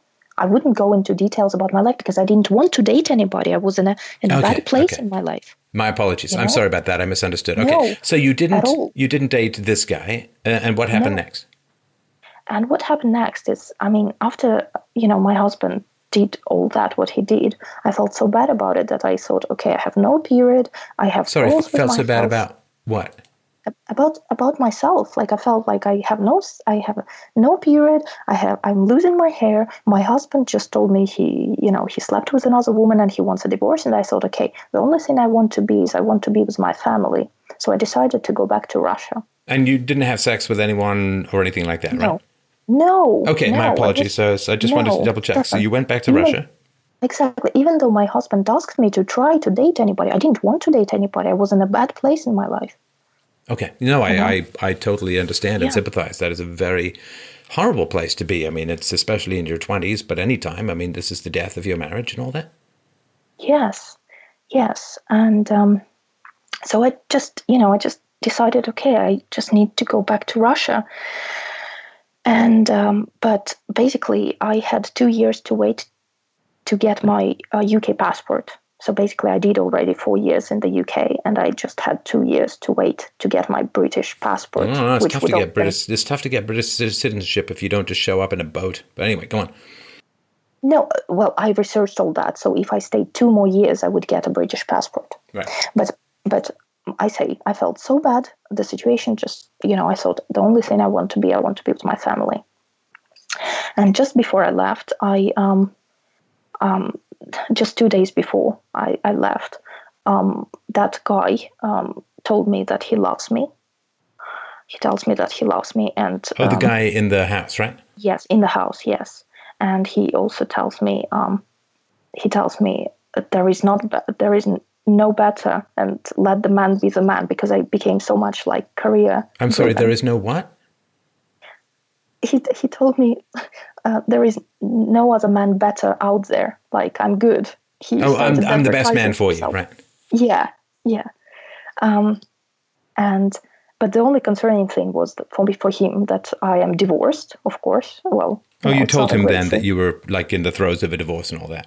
Yeah, but uh, as a friend, of course, I was speaking to him, like Yeah. you know, in the kitchen, at, you know, drinking tea. Or, um, I told him that I am going through divorce. Yes, um, and at the same time, I mean, we I met with Jeremy after that, and you know, he didn't he didn't date with anybody, and he started telling me, Tanya, um, you know, um, I have resources. Your children need resources, so come back to me. Um, but I was, you know, I just told him, you know, I don't feel any love. So it was so painful for me what what he did that I kind of put the fence. You know, I, I said, you know, that's kind of over. I took it as, you know, that's that's over. Um, I didn't want any more pain from that relationship. Okay, so then because he slept with the other woman, you were done. Okay. I mean, not just because he slept with another woman. He asked me to collect the rest of my stuff from the house after three weeks. He knew that I was in a bad place in my life, that I needed support, and he asked for divorce. You know, Right. like just everything together. I just put the fence, I put the shield. I said, you know, I'm going through bad times, and you are not there for me. You are just making it even more complicated. Um, because the only thing I wanted is just to fix my marriage, right? To fix my sex problem. Um, so and basically then what happened is um, i so that guy just two days before i left he, he told me that he loved me. And i told him you know what? I now need to go and take care of my health because i booked uh, i booked um, holiday where they take care of your health like check everything you know and do the treatment and everything. I said you know what? I'm now What going. about, sorry to interrupt, but what about your job? um, i asked to be relocated to russia because they had an office in russia as Okay, well. got it. So I already did all that. Um, and I said, okay, I'm going on holiday. Just I need to think, you know, I, about the whole situation because I mean, I was in a long time relationship, and I just here is the guy telling me he loves me, and I just needed to pro- pro- process all that. You know, it was a bit too much for me. So I went on holiday, um, and um, I, I was, I mean, I was chatting to him um, on the messenger, and I received a message from him like, you know, um, that he loves me, but he said, you know, I don't think I'm ready for the relationship. And Um, this is the uh, the guy from the house. Yes. Yeah. Okay. I receive a message that he's not ready for the relationship, and I I say, like, are you sure that's what you want? Because we can make it work. And he said, yeah, I don't think I'm sh- I'm ready for the relationship. what do you mean you could you can make it work? I mean, didn't you just split up from your husband like weeks before? Not weeks. It was three months already. It was three months. Three months So since you moved out, but not three three months, months since, yes. since you decided to split up. We It was two months, didn't you? Weren't you there for a month before the The divorce? yeah before Yeah, the talk of there. divorce came up, right? Yes. Yes. Okay, yes. so we're talking eight weeks since you had started exploring divorce with your husband. You're trying to have a relationship with another guy. Yeah. Yeah. What do you think of that? I, I didn't try. I didn't start, but I I started. no, no, no! No. Don't go! Don't, don't, don't get all passive on me. I've let you get away with a lot of that stuff. You were encouraging this guy to have a relationship with you. Are you sure that we could? You said we could make it work. That's what you just said to me. That you told this guy we could make it work. Yeah. Eight weeks after you started talking about getting divorced with your husband of many years. Yes, Okay, what, what do you think of that? Eight weeks. because I think about that. Um, I mean, he was a very good guy, and um, and um, I also realized that I, I actually actually I felt such a strong sexual desire for him. I kept I a day before I left, I kept asking him for sex because I so much wanted that specific man. I'm sorry. The day before you left, you wanted you you were asking him for sex, right? Yes, And he said no. uh, he he no he said he said um, he felt a bit uh, un- well i asked him well he wanted it. He wanted it. But um, he said you are leaving. And i said yeah it's probably not the right thing to do right? It's probably not the right thing to do because i'm leaving. Um, but Or then i because you said i just- just Started separating from your husband, but okay. Let's say it's because you're leaving. Stefan, well, you know that if my body wanted that man, what can I have? What can I do? What do you mean? know, What can you just- do? That's exactly why I Listen, said no you were able to go without food for 17 days. I think the phrase is just say no. I said no. I know, said I know. no. I'm just saying. I'm just saying. I said no. I said no. And I said, let me have some time. I need to think. I need to go on holiday and I need to think about my marriage. I need to think about you, everything. Right? Right. Uh, so just taking my time. But he messaged me that he's not ready for a relationship. I asked him, Are you sure? He said, Yes. I said, Okay, goodbye. you know, goodbye. So just separated from my husband, then, you know, with that guy, which he just said he's not ready for a relationship. Um, and at the same time, I find out that there is a guy at work that is really in love with me, and he's in Turkey. It's a Turkish guy. Um, Okay, I'm I'm just going to point out that you keep saying in love with you. But you're not in a lovable place because you're messed up, right? You've just come off a half starvation diet. Your period was shut down. Then it's starting back up. You're changing your diet. You're getting divorced from your husband. You're Stefan. changing your countries. You're in no position to have a relationship I with know. anyone. exactly, exactly. So it's not love, say- no, Tanya. It's not love. You keep mistaking your body for your virtues. You keep mistaking your looks for your character. It's not love. Martin, oh, Martin, Stefan, I, uh, I Look, I don't care at- that you're pretty. I'm happily married. I don't care that you're pretty. I'm the guy who's going to tell you something honest because I don't want to have sex with you. It's not love. You keep using that word. Okay, well, anyway, um, this Turkish guy um, at work. So basically, I learned from my colleagues that he he he told them that he's in love with me. Okay, that's what he told him, Sure. uh, them. Um, so he starts messaging me. Um, he starts messaging me, and uh, um, and basically, I want to go back to the UK right? Because I understand my health is better. And the moment I think about going back to the UK, I break my leg the same day. So uh, instead of going to the UK, I stay at home because I can't move much. Um, so I stay at home, and at the same time, my ex husband is messaging me that, you know, like, um, come back to me we can make it work. But like not come back to me but he would be like why did you do all that what you did? Why, why did you fast? Um, you know we could um, we were a great couple we had everything. So just like you know being very sad about what happened um, at the same time you know i, I was very um, upset about what happened and um, um, and I also started to have feelings for that man that I met in the shared house. But um, also, Wait, after you broke your leg? No. no, not after. Well, no, when I broke my leg, Okay, let's just. I don't want to go back to the man in the shared house. It seems like a bit of a dead end. So where do the spells come in? so the spells. Um, so I, I break my leg and I have to stay in Russia.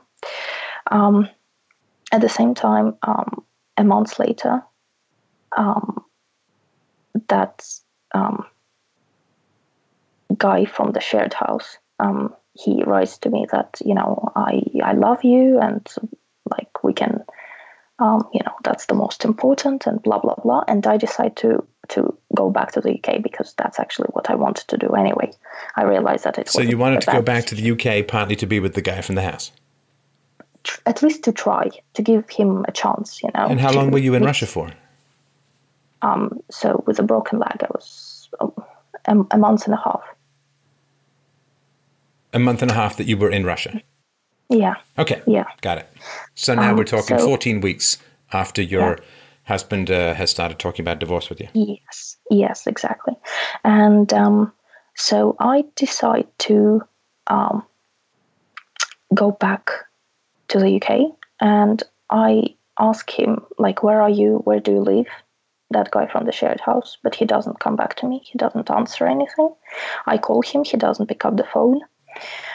Well, he I found someone else, right? Uh, I don't know. I don't Yeah, know. he, he Um, found someone else. I I find Or it he had second thoughts. Or he talked Yeah. to someone else about the situation that they slapped some sense into him. But anyway, go on. Yes, I uh, I feel very bad about it, and I start planning to go back to the UK myself. So I start looking for a job to come back.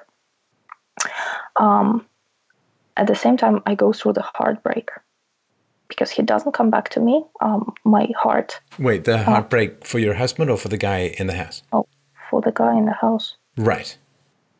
I go through a heartbreak, which is physical pain in your heart, actually.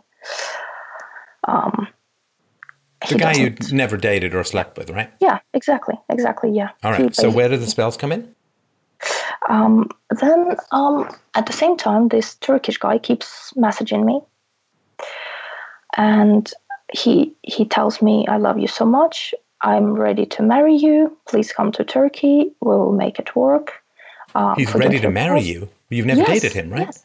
Exactly. No, we just met twice at the meeting at work. He says, I'm "Now, is he is he like a Western or, or uh, is he like a Western European guy living in Turkey, or is he like a born and bred Turkish guy?" Turkish, Turkish. Like Muslim Turkish? Yeah, yeah Muslim Turkish. Yeah. And I mean, I'm not religious, right? Well, you could be. So, you could be if you married a Muslim Turk. I I know, I know, I know, Stefan. So um, I go through heartbreak. I come back to the UK. I get a job. I I asked. I send a message to that guy from the shared house. Let's meet. He doesn't want to meet. Um, I'm standing in front of the door for two hours. He doesn't open the door to me. He's in the house. Wait, wait, wait. Uh, you say let's meet. Yeah. He says come to my house, then he doesn't open the door? No, no, he doesn't even say come to my house. He just um, he doesn't reply anything. He oh, so then you talk. go and wait outside his house for two hours? Yes. Yeah. I said I need to collect my letters. He said I will leave them outside the door. He didn't want to meet me. Right. And um, so I, your sexual attraction to him, given that he's insane, was not good, right?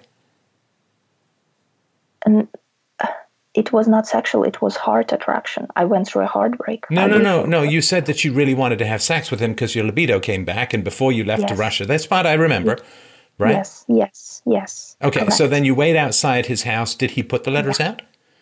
Yes he did. But then you wait outside his house for two hours. Yes and he saw me and he didn't open the door well sure because if he wanted to see you he wouldn't have said i'll leave the stuff outside don't come in um, All right. Yes, so where do the spells come in? That's what he did. So and then I um um.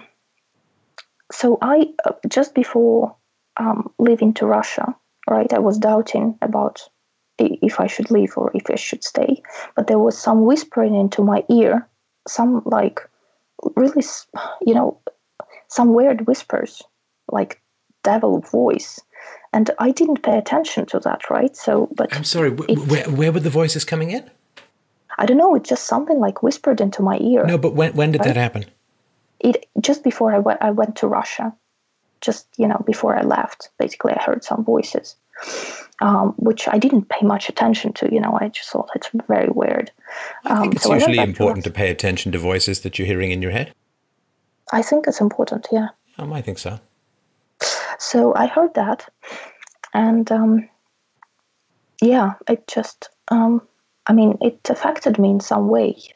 Um, and, and what, also, do you remember? What the voices were saying to you? Were they speak? What language were they, were they speaking in? Yeah, I think it was actually something like Turkish type of thing. Yeah, it was. It was something like I didn't understand at all. Ah, okay. Um, yeah, and um, and again, then when I decided to go back to the UK, exactly that very moment, I had my leg broken, you know, without like. How did you break your leg? Uh, it's it's not really like broken. It's tendonitis issue, but I I was I. Wait, wait! You said your leg was broken. What do you mean? Like, uh, there was problem in my knee, but I had to research it, right? I had to go to the hospital, but basically something. So oh, I don't know that, that your medical research always leads you to a good place, Tanya. So you didn't break your leg; you had tendonitis. Tendonitis, yeah. Sorry. Okay, yeah. so you might want to mention that as yes. not in terms of breaking your leg, but all right. No. So no, you you're back. Uh, you you two hours in front of this guy. Did the voices come back at some point? Uh, no, the voices didn't come back. No. Um, okay, so then we need to get to the uh, to the spells yeah so so then i um this Turkish guy tells tells me that he's ready to marry and just you know come on. if he's not casting spells, we need to get to the spell casting part. He does. He oh, does. he's cast the spells. He, okay. Yes. Right. Yes. And so, how does that come about? So basically, uh, I'm going through this heartbreak. All right. Um, he and this is the heartbreak, not sorry to interrupt. This is the heartbreak not for your husband of many years, but for the guy yeah. you didn't have sex with and mm-hmm. who left you standing on the porch for two hours. Yes, Okay. exactly, exactly. And um, I feel I feel I felt completely devastated. Um, and um, at the same time, this Turkish guy keeps sending me messages. Um, so I decided to go and visit him. You know, I took, booked my flight to Turkey. I went there, and um, I told him about like my heartbreak and what I go through, and that it's quite of difficult times for me, and that I maybe need to stay on my own, alone, for a while. He tells me that yeah, I will wait for you, blah blah blah. At the same time, he tells me that he's not really Muslim. He doesn't believe much in in it. Um, Well, you Um, you know that many Muslims are allowed to lie to non-Muslims, right? It's part of the religion. Yeah. Yeah. Yeah. And I mean, I never really wanted to marry anybody Muslim. We we were we wanted to raise our children without any religion and homeschooling. And actually, in Turkey, you can't do homeschooling either, so you have to send your kids to school. Um, and uh, I just and And so when do the spells come in?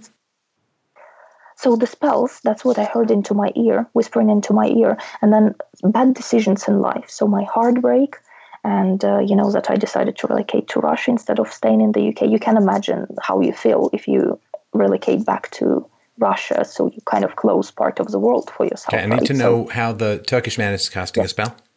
so yeah so basically i uh, my my life goes just so weird um i decide to go to see astrologist and astrologist tells me that um you know um, there is something illegal about that turkish guy then i speak to that turkish guy and i say okay so so what is it? And he tells me that the moment he met me two years prior to uh, you know all this conversation with him he fell in love with me and he started and he said to his colleagues that he and Jeremy they will break up and she will be my wife. And he took it as a challenge like if I fell in love with her means that I need to have her. And he started reading specific um, prayers or I don't know he was doing something like uh, yeah he told me he started reading some prayers for two years to have me in his life. Um, and yes, and then, you know, I just remembered all that what happened and those whispers into my ear and um, all those events that prevented me from going back to the UK on time. Uh, and he basically he put me in a situation when I was completely vulnerable, exhausted, you know, heartbroken. Wait, so, so you think that he cast spells on you to drive you away from your husband and Absolutely. Absolutely. I mean, yeah, but but absolutely. but there there's no such thing as magic. There's no such thing as spells. So, Stefan, I started researching this topic, and basically, we are all connected to the universe, you know, uh, about vibrations. You probably know about vibrations, vibrational frequencies. Oh yeah, I use Body them every time I, I speak. They're in my throat. Yeah, they're not just in your throat, it's how you're connected to the universe. What does that mean connected to the universe? Like a big umbilical or what do you mean? Like, you know, third eye opening, eight chakras. No, I I mean I know that there are theories. I've done some yoga, but I'm not sure what you mean in terms of all connected to the universe. If we're connected So- to the universe, why are we using Skype? Um, have you heard about the law of attraction? The law of attraction. into your life. Um, I've heard that pretty people think that the universe is conforming to them when what really happens is men want to have sex with them. No. so basically, we are connected to the universe, right? And uh, we you, no, vibrate. I don't know what that means. I, you you say this like you know what it, I know what it means. I don't know what that means. it basically means that. Um, how can I explain that? I mean, basically, magic comes from the word magnetic. So we are all like magnets, right? Physics. We all vibrate at different frequencies. So No, no, no. You the- can't put magic and physics together. Magic is a violation of the laws of physics by definition. It's like saying thing and opposite of thing. You, you can't you can't squish together magic and physics. You have to try some other way to explain it. Okay. magic comes from the word magnetic. Magnets, is it physics for you or not? Is magnetics physics? Yes. Well, sure, but etymology is not physics. Like where a word comes from isn't physical proof of anything. I mean, the word elf exists, but I don't expect pointy haired people with no beards to show up at my house.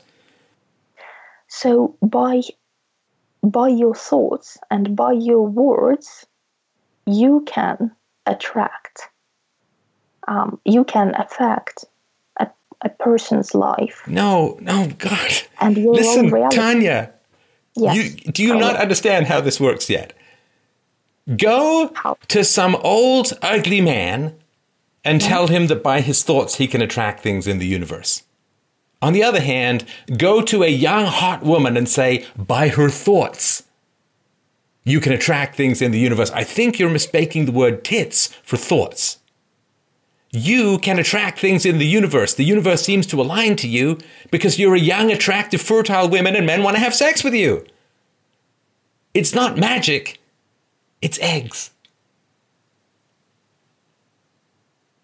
Okay, so um, so you tell me that spells Spells are not real, they don't exist. they don't exist. There's no Absolutely scientific not. evidence for magic spells. If there was, it wouldn't be magic or spells. They don't exist. Now, this isn't to say that words don't have big effects. Like if you can convince someone that they're crap, and, uh, and, and if you can convince someone that you can save them, you can get resources. You can convince someone that a God exists. Maybe they'll give you money. If you can convince someone that you're right all the time, maybe they'll change your their, their behavior. You know, like, I mean, I speak for a living. My words turn into money. freedomainradio.com slash donate. It's magic. My words turn into gold. it's magic. But this is not spells. This is, that's just exchange for language, right? For value. So no, is- there's no, there's no spells. What happens is that young women in particular don't get contradicted very much because men want to have sex with them. We don't tell you that you're wrong because it will interfere with our access to your vagina. And so you've gone through life and you said when you were growing up as a kid, your parents didn't say no to you much, right? Correct. Right. So your parents didn't say no to you much. Men are tripping all over themselves because you're physically very attractive and they want to have sex with you. You think that's love? It's not. It's not. That doesn't mean you can't be loved. Right? And you oh. have had parents who have, in many ways, it sounds like, taken away your responsibility because they say, well, it's your husband's fault that you starved. No, you made those choices. Maybe he didn't help, but it's you. And you are making bad decisions. You picked the wrong guy to marry. You picked the one, wrong guy to want to have sex with before you left to Russia. You're picking some crazy Muslim uh, who thinks he's got magic spells over you, and you're messaging him. And so you're making bad decisions, but you think this is the universe? You think this is magic? No. You're making bad decisions. Now, you can make better decisions, and you can be the kind of person that a rational, sane, healthy man could fall in love with, but you gotta stop all this woo woo crap, all this mystical crap. Because any sane man, when you start talking about vibrations and chakras and connection to the universe, any sane man is going to leave like a wily coyote sized hole in the door getting away. There's no magic. Okay. Uh, Stefan, what is that the enlightenment for you? What is what what? is that a person enlightened, enlightened person? You know, enlightenment. Enlightenment. I mean, Yes. It's what a is it? period in history when the scientific method expanded, but I don't know about enlightenment. I like the word truth. I like the word honest. I like the word factual. I like the word empirical. I don't know about enlightenment. Enlightenment seems like, well, it's bullshit, but I'm going to put it a different word on it. Like, I don't care about enlightenment. I care about something that's true. And there's no such thing as magic. They've tried all of these experiments magic, prayer, all of these things. No effect. No effect whatsoever. Voodoo doesn't exist, magic doesn't exist, spells don't exist, witches don't exist, ghosts and goblins don't exist. And you uh-huh. are surrendering your power to a fantasy, to a delusion. And it's dangerous, Tanya. It's dangerous. Because if you start to believe in this stuff, really believe in it, sounds like you're kind of down that path already.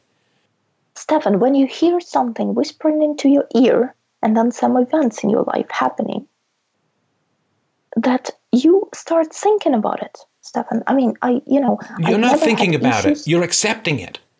You you you're accepting that there's some answer called magic spells.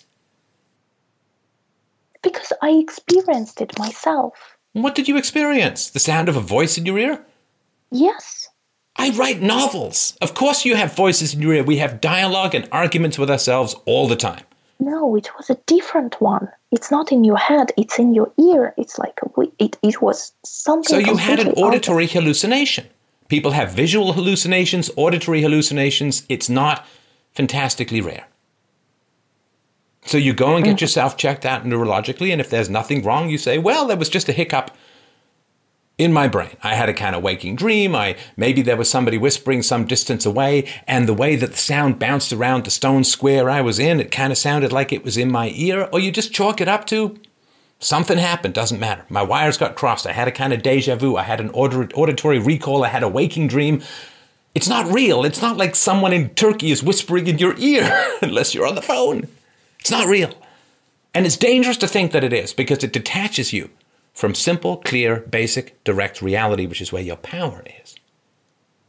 And, and what it does is by mistaking lust for love, you think that you have a virtue which you don't have. I'm not saying you don't have virtues, but what I'm saying is that you keep saying, well, this person fell in love with me, and this person fell in love with me, and this person fell in love with me.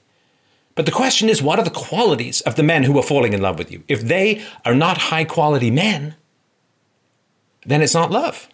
Because, Well, because they do not possess virtues, and therefore they cannot recognize virtues, and therefore it cannot be love. Love is our involuntary response to virtue if we are virtuous.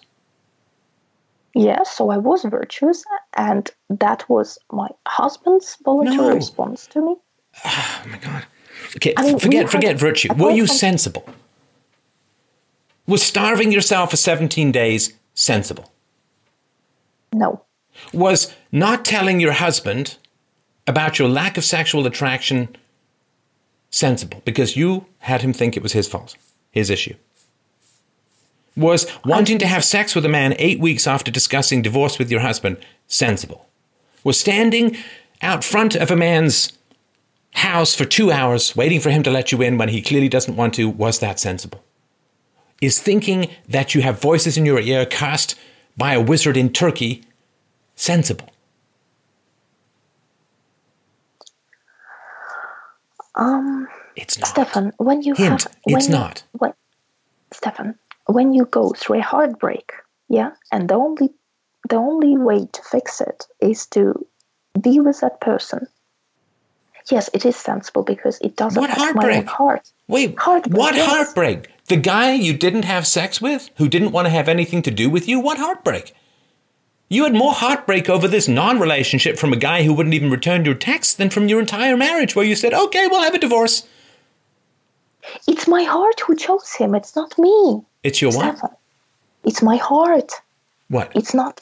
It's not me. It's my heart It's not you. It's not you. You have nothing to do with your heart. Is it like walking around in a little walker? Is it floating around like a red balloon held by a clown? Your heart is what happens as a result of your thoughts. Your emotions are the shadows cast by your thoughts. If you want to change your emotions, you have to start changing your thinking. Stefan, that guy was in a shared house. He was around me every day. I couldn't do anything against it, right? Could I? No. What do you mean? You could slap yourself in the face and say, I make terrible decisions regarding men. So this is another example of a terrible decision. Let me find out about this guy. Let me find out about his childhood. Let me find out about his history. Let me find out about his relationships. Let me find out about his qualities as a human being. Let me find out about his capacity for courage and virtue and honesty and integrity. All right. Those 12 weeks that we lived together with him, actually, the discussions we had in the kitchen were actually very philosophical. Okay? So we were more like, I took him as a, I looked at him as a friend, but actually we had very philosophical discussions. So I got to know him as a friend. I didn't want any Wait, wait, wait. Are you saying you got to know this guy, but you had no idea he wouldn't call you back or text you back and left you standing out front of his house for two hours? That was terrible. That Right. was So you didn't know him. I didn't know him. You yet. didn't know I, I didn't know him enough. Yes. You didn't know him.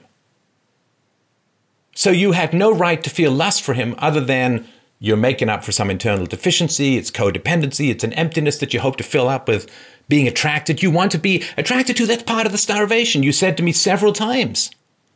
And I'm not mad at you, by the way, I'm just passionate, right? But you said to me several times, it made me look great. You want It to be envied, you want to be desired, you want to be wanted. And so you're putting off all these signals, but unfortunately, the signals that you're putting off are drawing low quality men to you. Would you call my husband low quality? Did it work out? Did he basically kick you out and sleep with another woman? Would you forgive him after that? No, no. Did you asked me one question which I need to answer? Asking me another question doesn't have me imagine I didn't get asked the first one. So, did your husband basically kick you out of the house and then go sleep with another woman? Yes. Would you call that high quality? No. So you I mean, don't I- have a good track record of choosing good men because you choose men for you, not for quality. You choose men because you want to be wanted, because you enjoy male attention, because you enjoy being desired. At the same time, Stefan, you can understand my husband if your woman make you feel not desirable and not sleeping with you. He started looking for it somewhere else. Yeah, I'm, I'm, Unfortunately. I- I'm not doing some judge, jury, executioner thing on your husband. Yeah. But if a man wants to date you, or even indicates that he wants to date you when you're a couple of weeks out of a falling apart marriage, that's trashy. That's trailer park Yes. trashy. I got to be honest, Yes. right? You, you don't go around picking up the spit out remnants of some other man's woman weeks after a marriage is breaking up. That's trash. Yeah. That's Yeah. garbage. Not your garbage or their garbage, but it's garbage decisions. It's low Yes, it's- rent, reptile brain lust. Yes. It's innies and That's outies clashing together in a void of values. That's exactly why I put the shield straight away because it was just too painful. But you're still hanging out on his porch for two hours? No, no, that's another guy in the shared house. It was not my husband. Oh, yeah. No, no. I was talking about the, the, the, the other guy. Yeah. Yeah. I didn't go back to my husband. Right. Yeah. Um, um, So you got to not go down this mystical rabbit hole. You probably will, but I'm going to warn you anyway and, and warn everyone else out there. I'm telling you, Tanya, I have seen where this rabbit hole leads. It leads Where? to a life of loneliness and despair and hysteria and self justification and responsibility avoidance. And fundamentally, in the end, you know what it takes from you? The most precious thing you have your free will. Because what happens is it all becomes am i in tune with the universe? What does my heart say? You never actually end up making a damn choice. And this is what you're trying to sell to me. Well the heart wants what the heart wants. Well we were in proximity. We had these conversations. What could i do? No. No no no no no.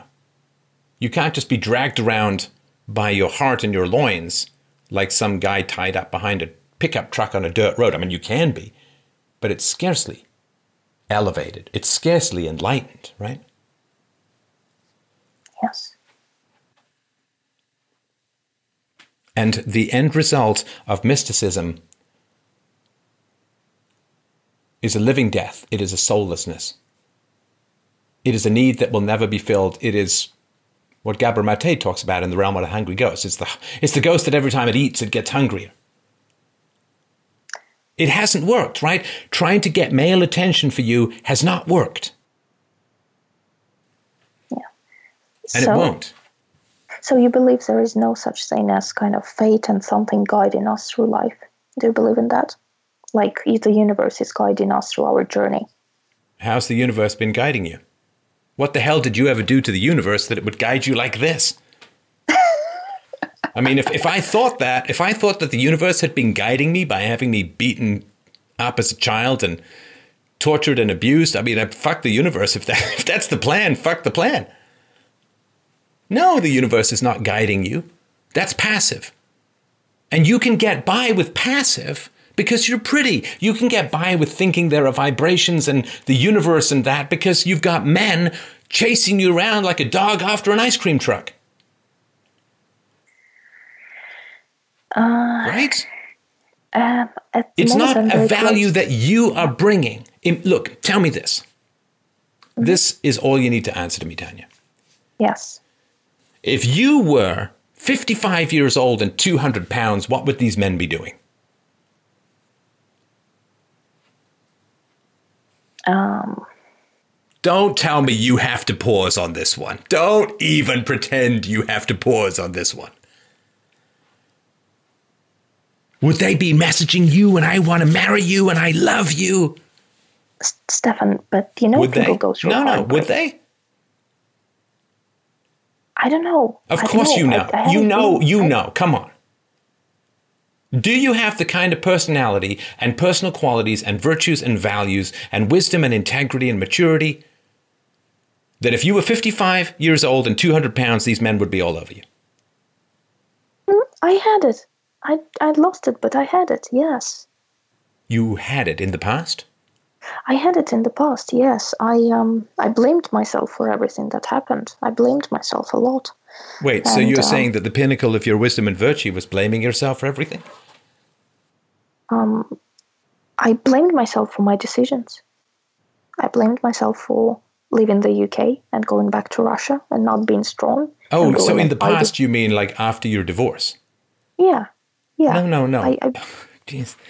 After the divorce, you were begging a guy that had sex with you who ended up leaving you on his porch for two hours and not returning your calls and not even wanting to face you to the point where he's leaving your letters in a bag on the porch.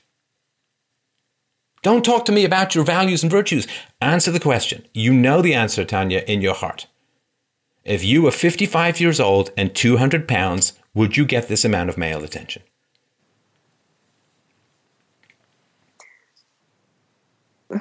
Probably not. No, Probably.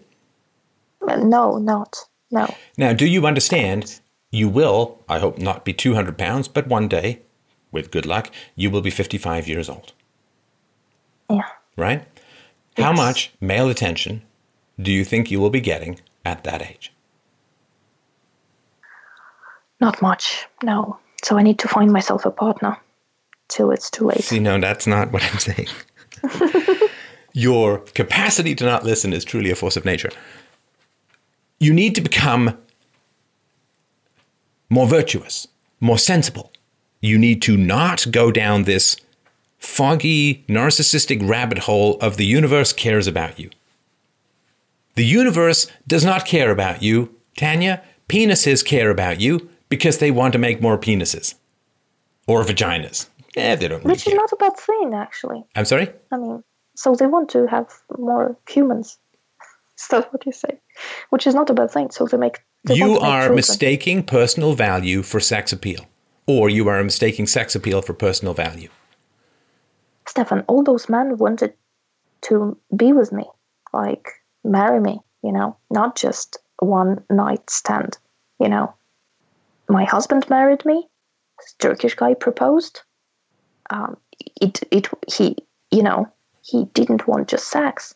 And do you really think the How do you that- know? Well, you know your husband married you, but then he kicked you out of the house and had sex with another woman. How right, do you know these guys was- might have uh, had sex with you, promising to marry you, and then not marry you? This other guy wanted to have sex with you, or at least you talked about it, and then he wouldn't even return your calls and left your letters in a bag on the porch. because there was miscommunication between us. He he thought that I left him. That's how he took it, and I Yeah, thought okay, that doesn't need the relationship. So the fact We is, you have people so insecure and lunatic that miscommunications cause this kind of indifference and hostility. There's guess what? There's going to be miscommunications all the time in your relationships, right? The Yeah. question is, can you survive miscommunications? Do you have trust in each other enough that you don't freak out and panic and get hostile and freaky and weird and right? Is it that tenuous? One misunderstanding, one mistake, one confusion, boom, it's all over. Yeah, so I so I think that you know m- m- my husband should have made a different choice rather than going and sleeping with another woman. He could tell me, "Why don't we go to a doctor together? why don't we call Stefan together? Why don't we go to see a psychologist? Now, do Right, you think than- do you think that I'm going to sit here again, Tanya, and listen to you blame your goddamn husband one more time? No. You talk about magnetism. Do you know what it is with you and responsibility? Maybe it's because of your prior self attack. I don't know. But it's like this opposite pole magnet trying to get it together. Stop blaming other people. Well, it was his misunderstanding, and my husband didn't do this, and the doctors didn't do that. Come on. And the Turkish man has a spell on me. No, no, no, no, no. You need to take a deep seat in the throne of your own being and start taking charge and responsibility. You chose your husband. You chose to starve yourself. You chose to pretend that your research was somehow valid. You chose to ignore the consequences of starving yourself. You chose to move out from your husband rather than to fight for him. You chose to not get back together with him. You chose to stand there for two hours on somebody's porch. And now you're choosing to believe that there's magic spells from a wizard in Turkey. These are all choices. They are made, they can be unmade. They can be accepted and changed in the future. Because what happens is you have had a life of privilege. Young, hot girl privilege. And before that, with your parents. Single child, attractive child, apple of your parents' eye. Yeah. No boundaries, no limits. You have had hot young girl privilege. It's really the only privilege that matters, right? You have hot young girl privilege.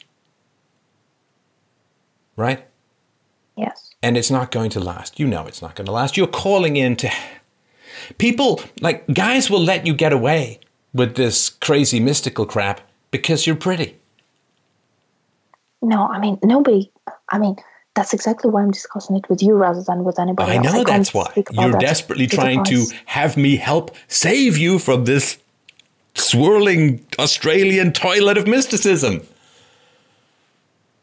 Yes. The universe is dead.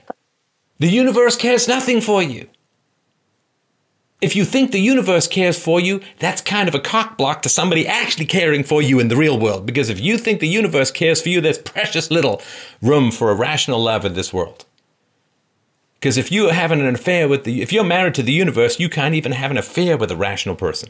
Because a rational person is going to look at that and they're going to say, Tanya has vanity because she thinks her high sexual market value translates into personal worth in the long run.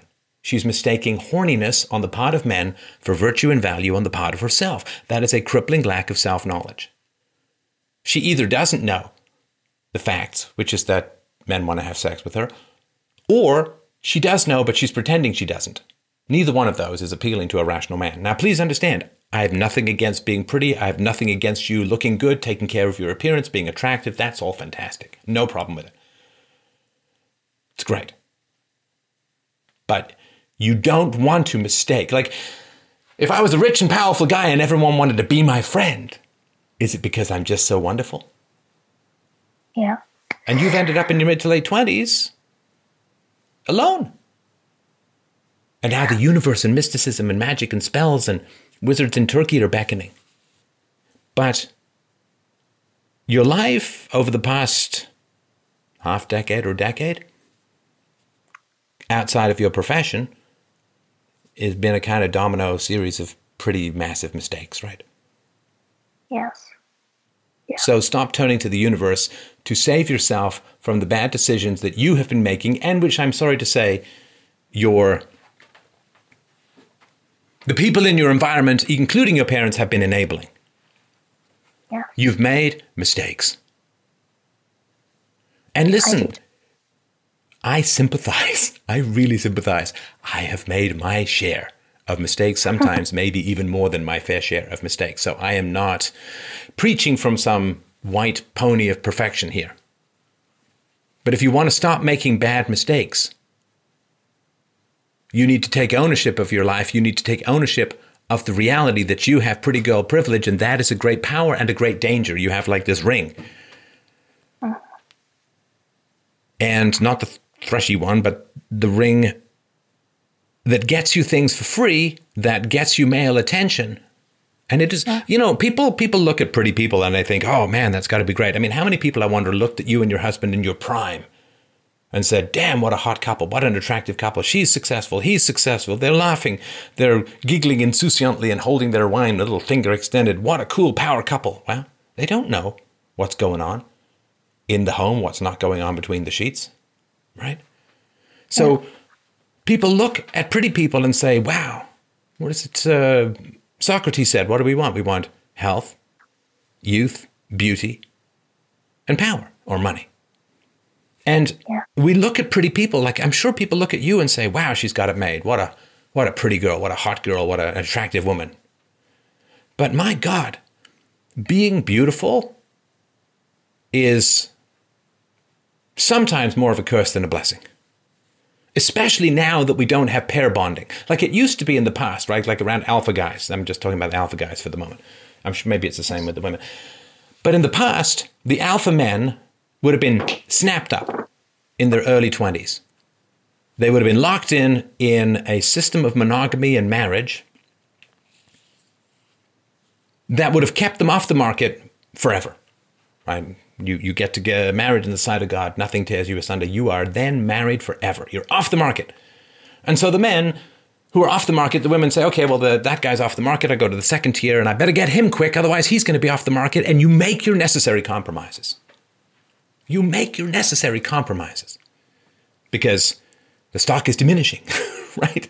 If it's the second last loaf of bread, you may not check whether it has just the right ingredients. You're just going to grab it and go. But yes. now we've got this endless, fueled by technology and welfare and crap. We've got this endless, well, could be better, could be better, could be better, could be something else, could be something else. And we can spin this. What is this? Physical attraction is supposed to be this web. It catches the fly and then it shuts up. It gets pregnant. Stefan, it loses itself. Stefan, Not you, right? I, just attractiveness. Let me finish and then I'll let you tell me how I'm wrong. Right? So physical beauty is supposed to catch the guy and then it gets pregnant, it gets stretch marks, and it fades. It's supposed to be like a flower get to be, die in the fall. But now it's like this, this sexual attraction thing, this physical attractiveness, it's not used as the basis for a family anymore. It's used as a form of self stimulation and vanity servicing forever. And it really doesn't work out because what happens is you're supposed to use your beauty to get a quality man. And then your beauty is supposed to uh, make you babies, have it make babies. It's not supposed to last forever. Now, it does with some people and, and it's great and, and so on, right? But it's designed to get you pregnant, not to have you stimulate yourself with guys who keep falling in love with you over and over and over again. That's using it like a drug rather than a food. Stefan, and that's exactly, I mean, in spite of me being pretty, I never wanted to separate from my husband, right? I wanted to stay with him all my life. I never looked at to other guys, even though I had sexual issues. I never considered going and just just breaking up with him and being with someone else. You know, even though I'm attractive, and yes, I do like to be physically, I like to be in a good shape, and yes, I do like to have my clothes clean. I'm not into too much fashion, but yes, I do like to look clean and, you know, and so, you know, just, just normal, healthy woman, you know. Um, do you think so, that no marriage has ever flourished after a an affair?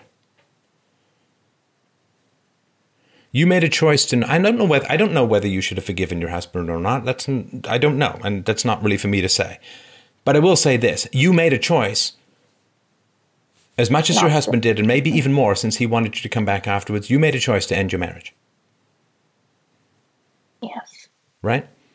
You can say, well, it was my inevitable response to him having an affair, to him sleeping with another woman. It's not an affair. He just had slept with another woman. I'm not saying that's good, but it's not the same as some lengthy Mitterrand style affair. So like you keep a woman in a downtown condo, it's side piece for a decade and a half or whatever, right? So you made the choice to end the marriage.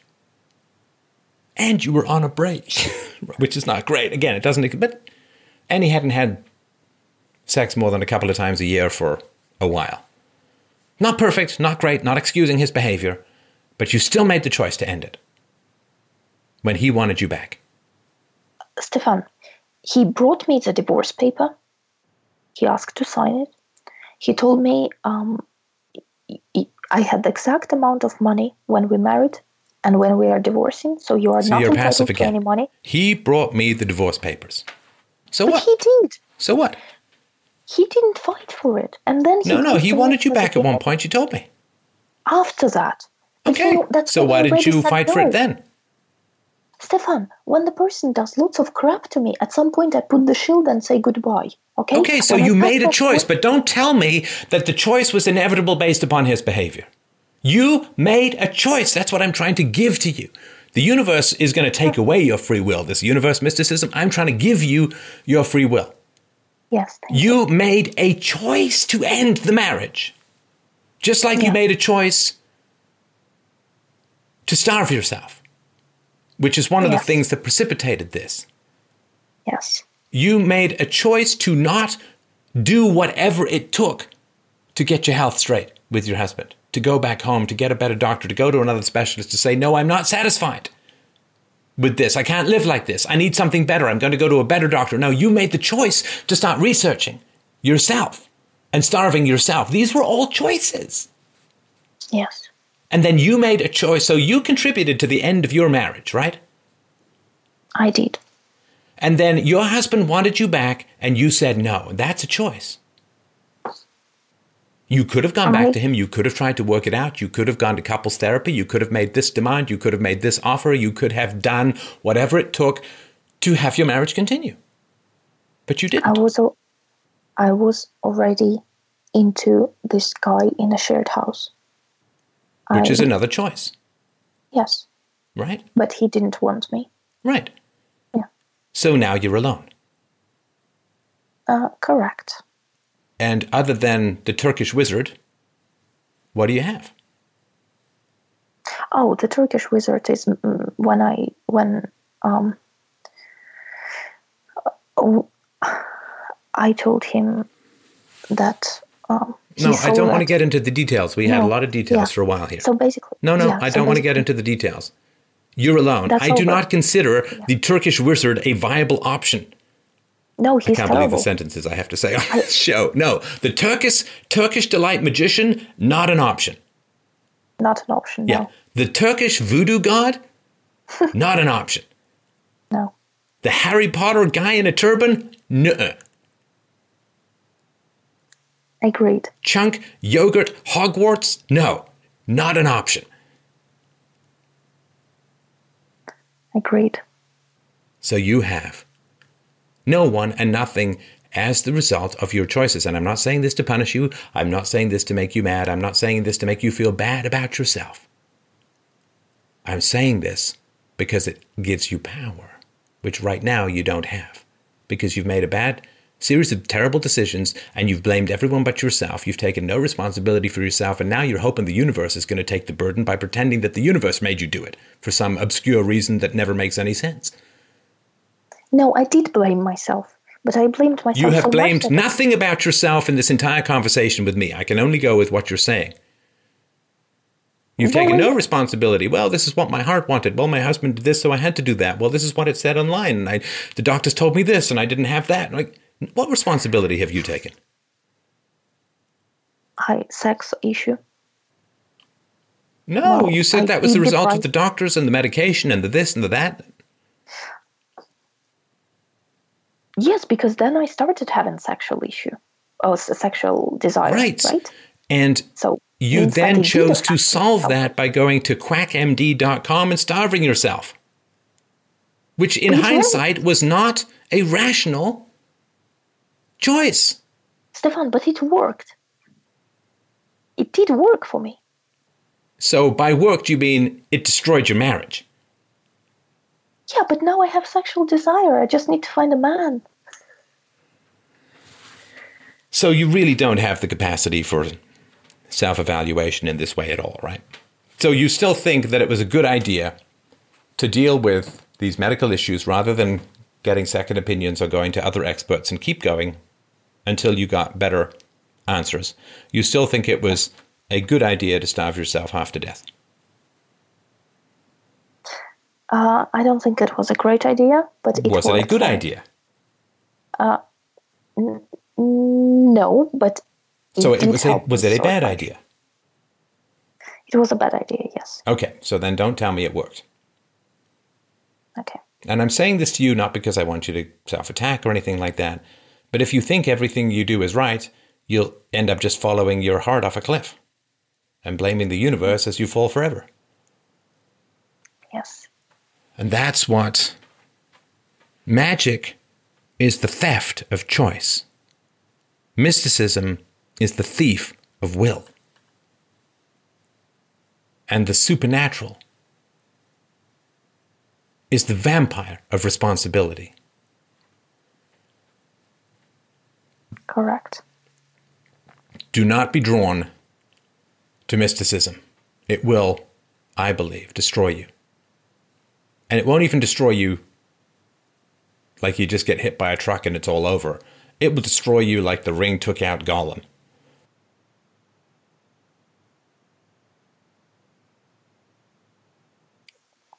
All right.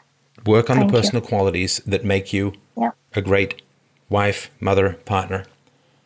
Demand nothing more or less than virtue from the men you want to be with and have a great life. All right? Thank you so much, Stefan. Thank you very much. I appreciate that. Thank you, everyone. I'm sorry to those we didn't get to, but thank you, everyone, so much for a great, great call tonight. What a journey!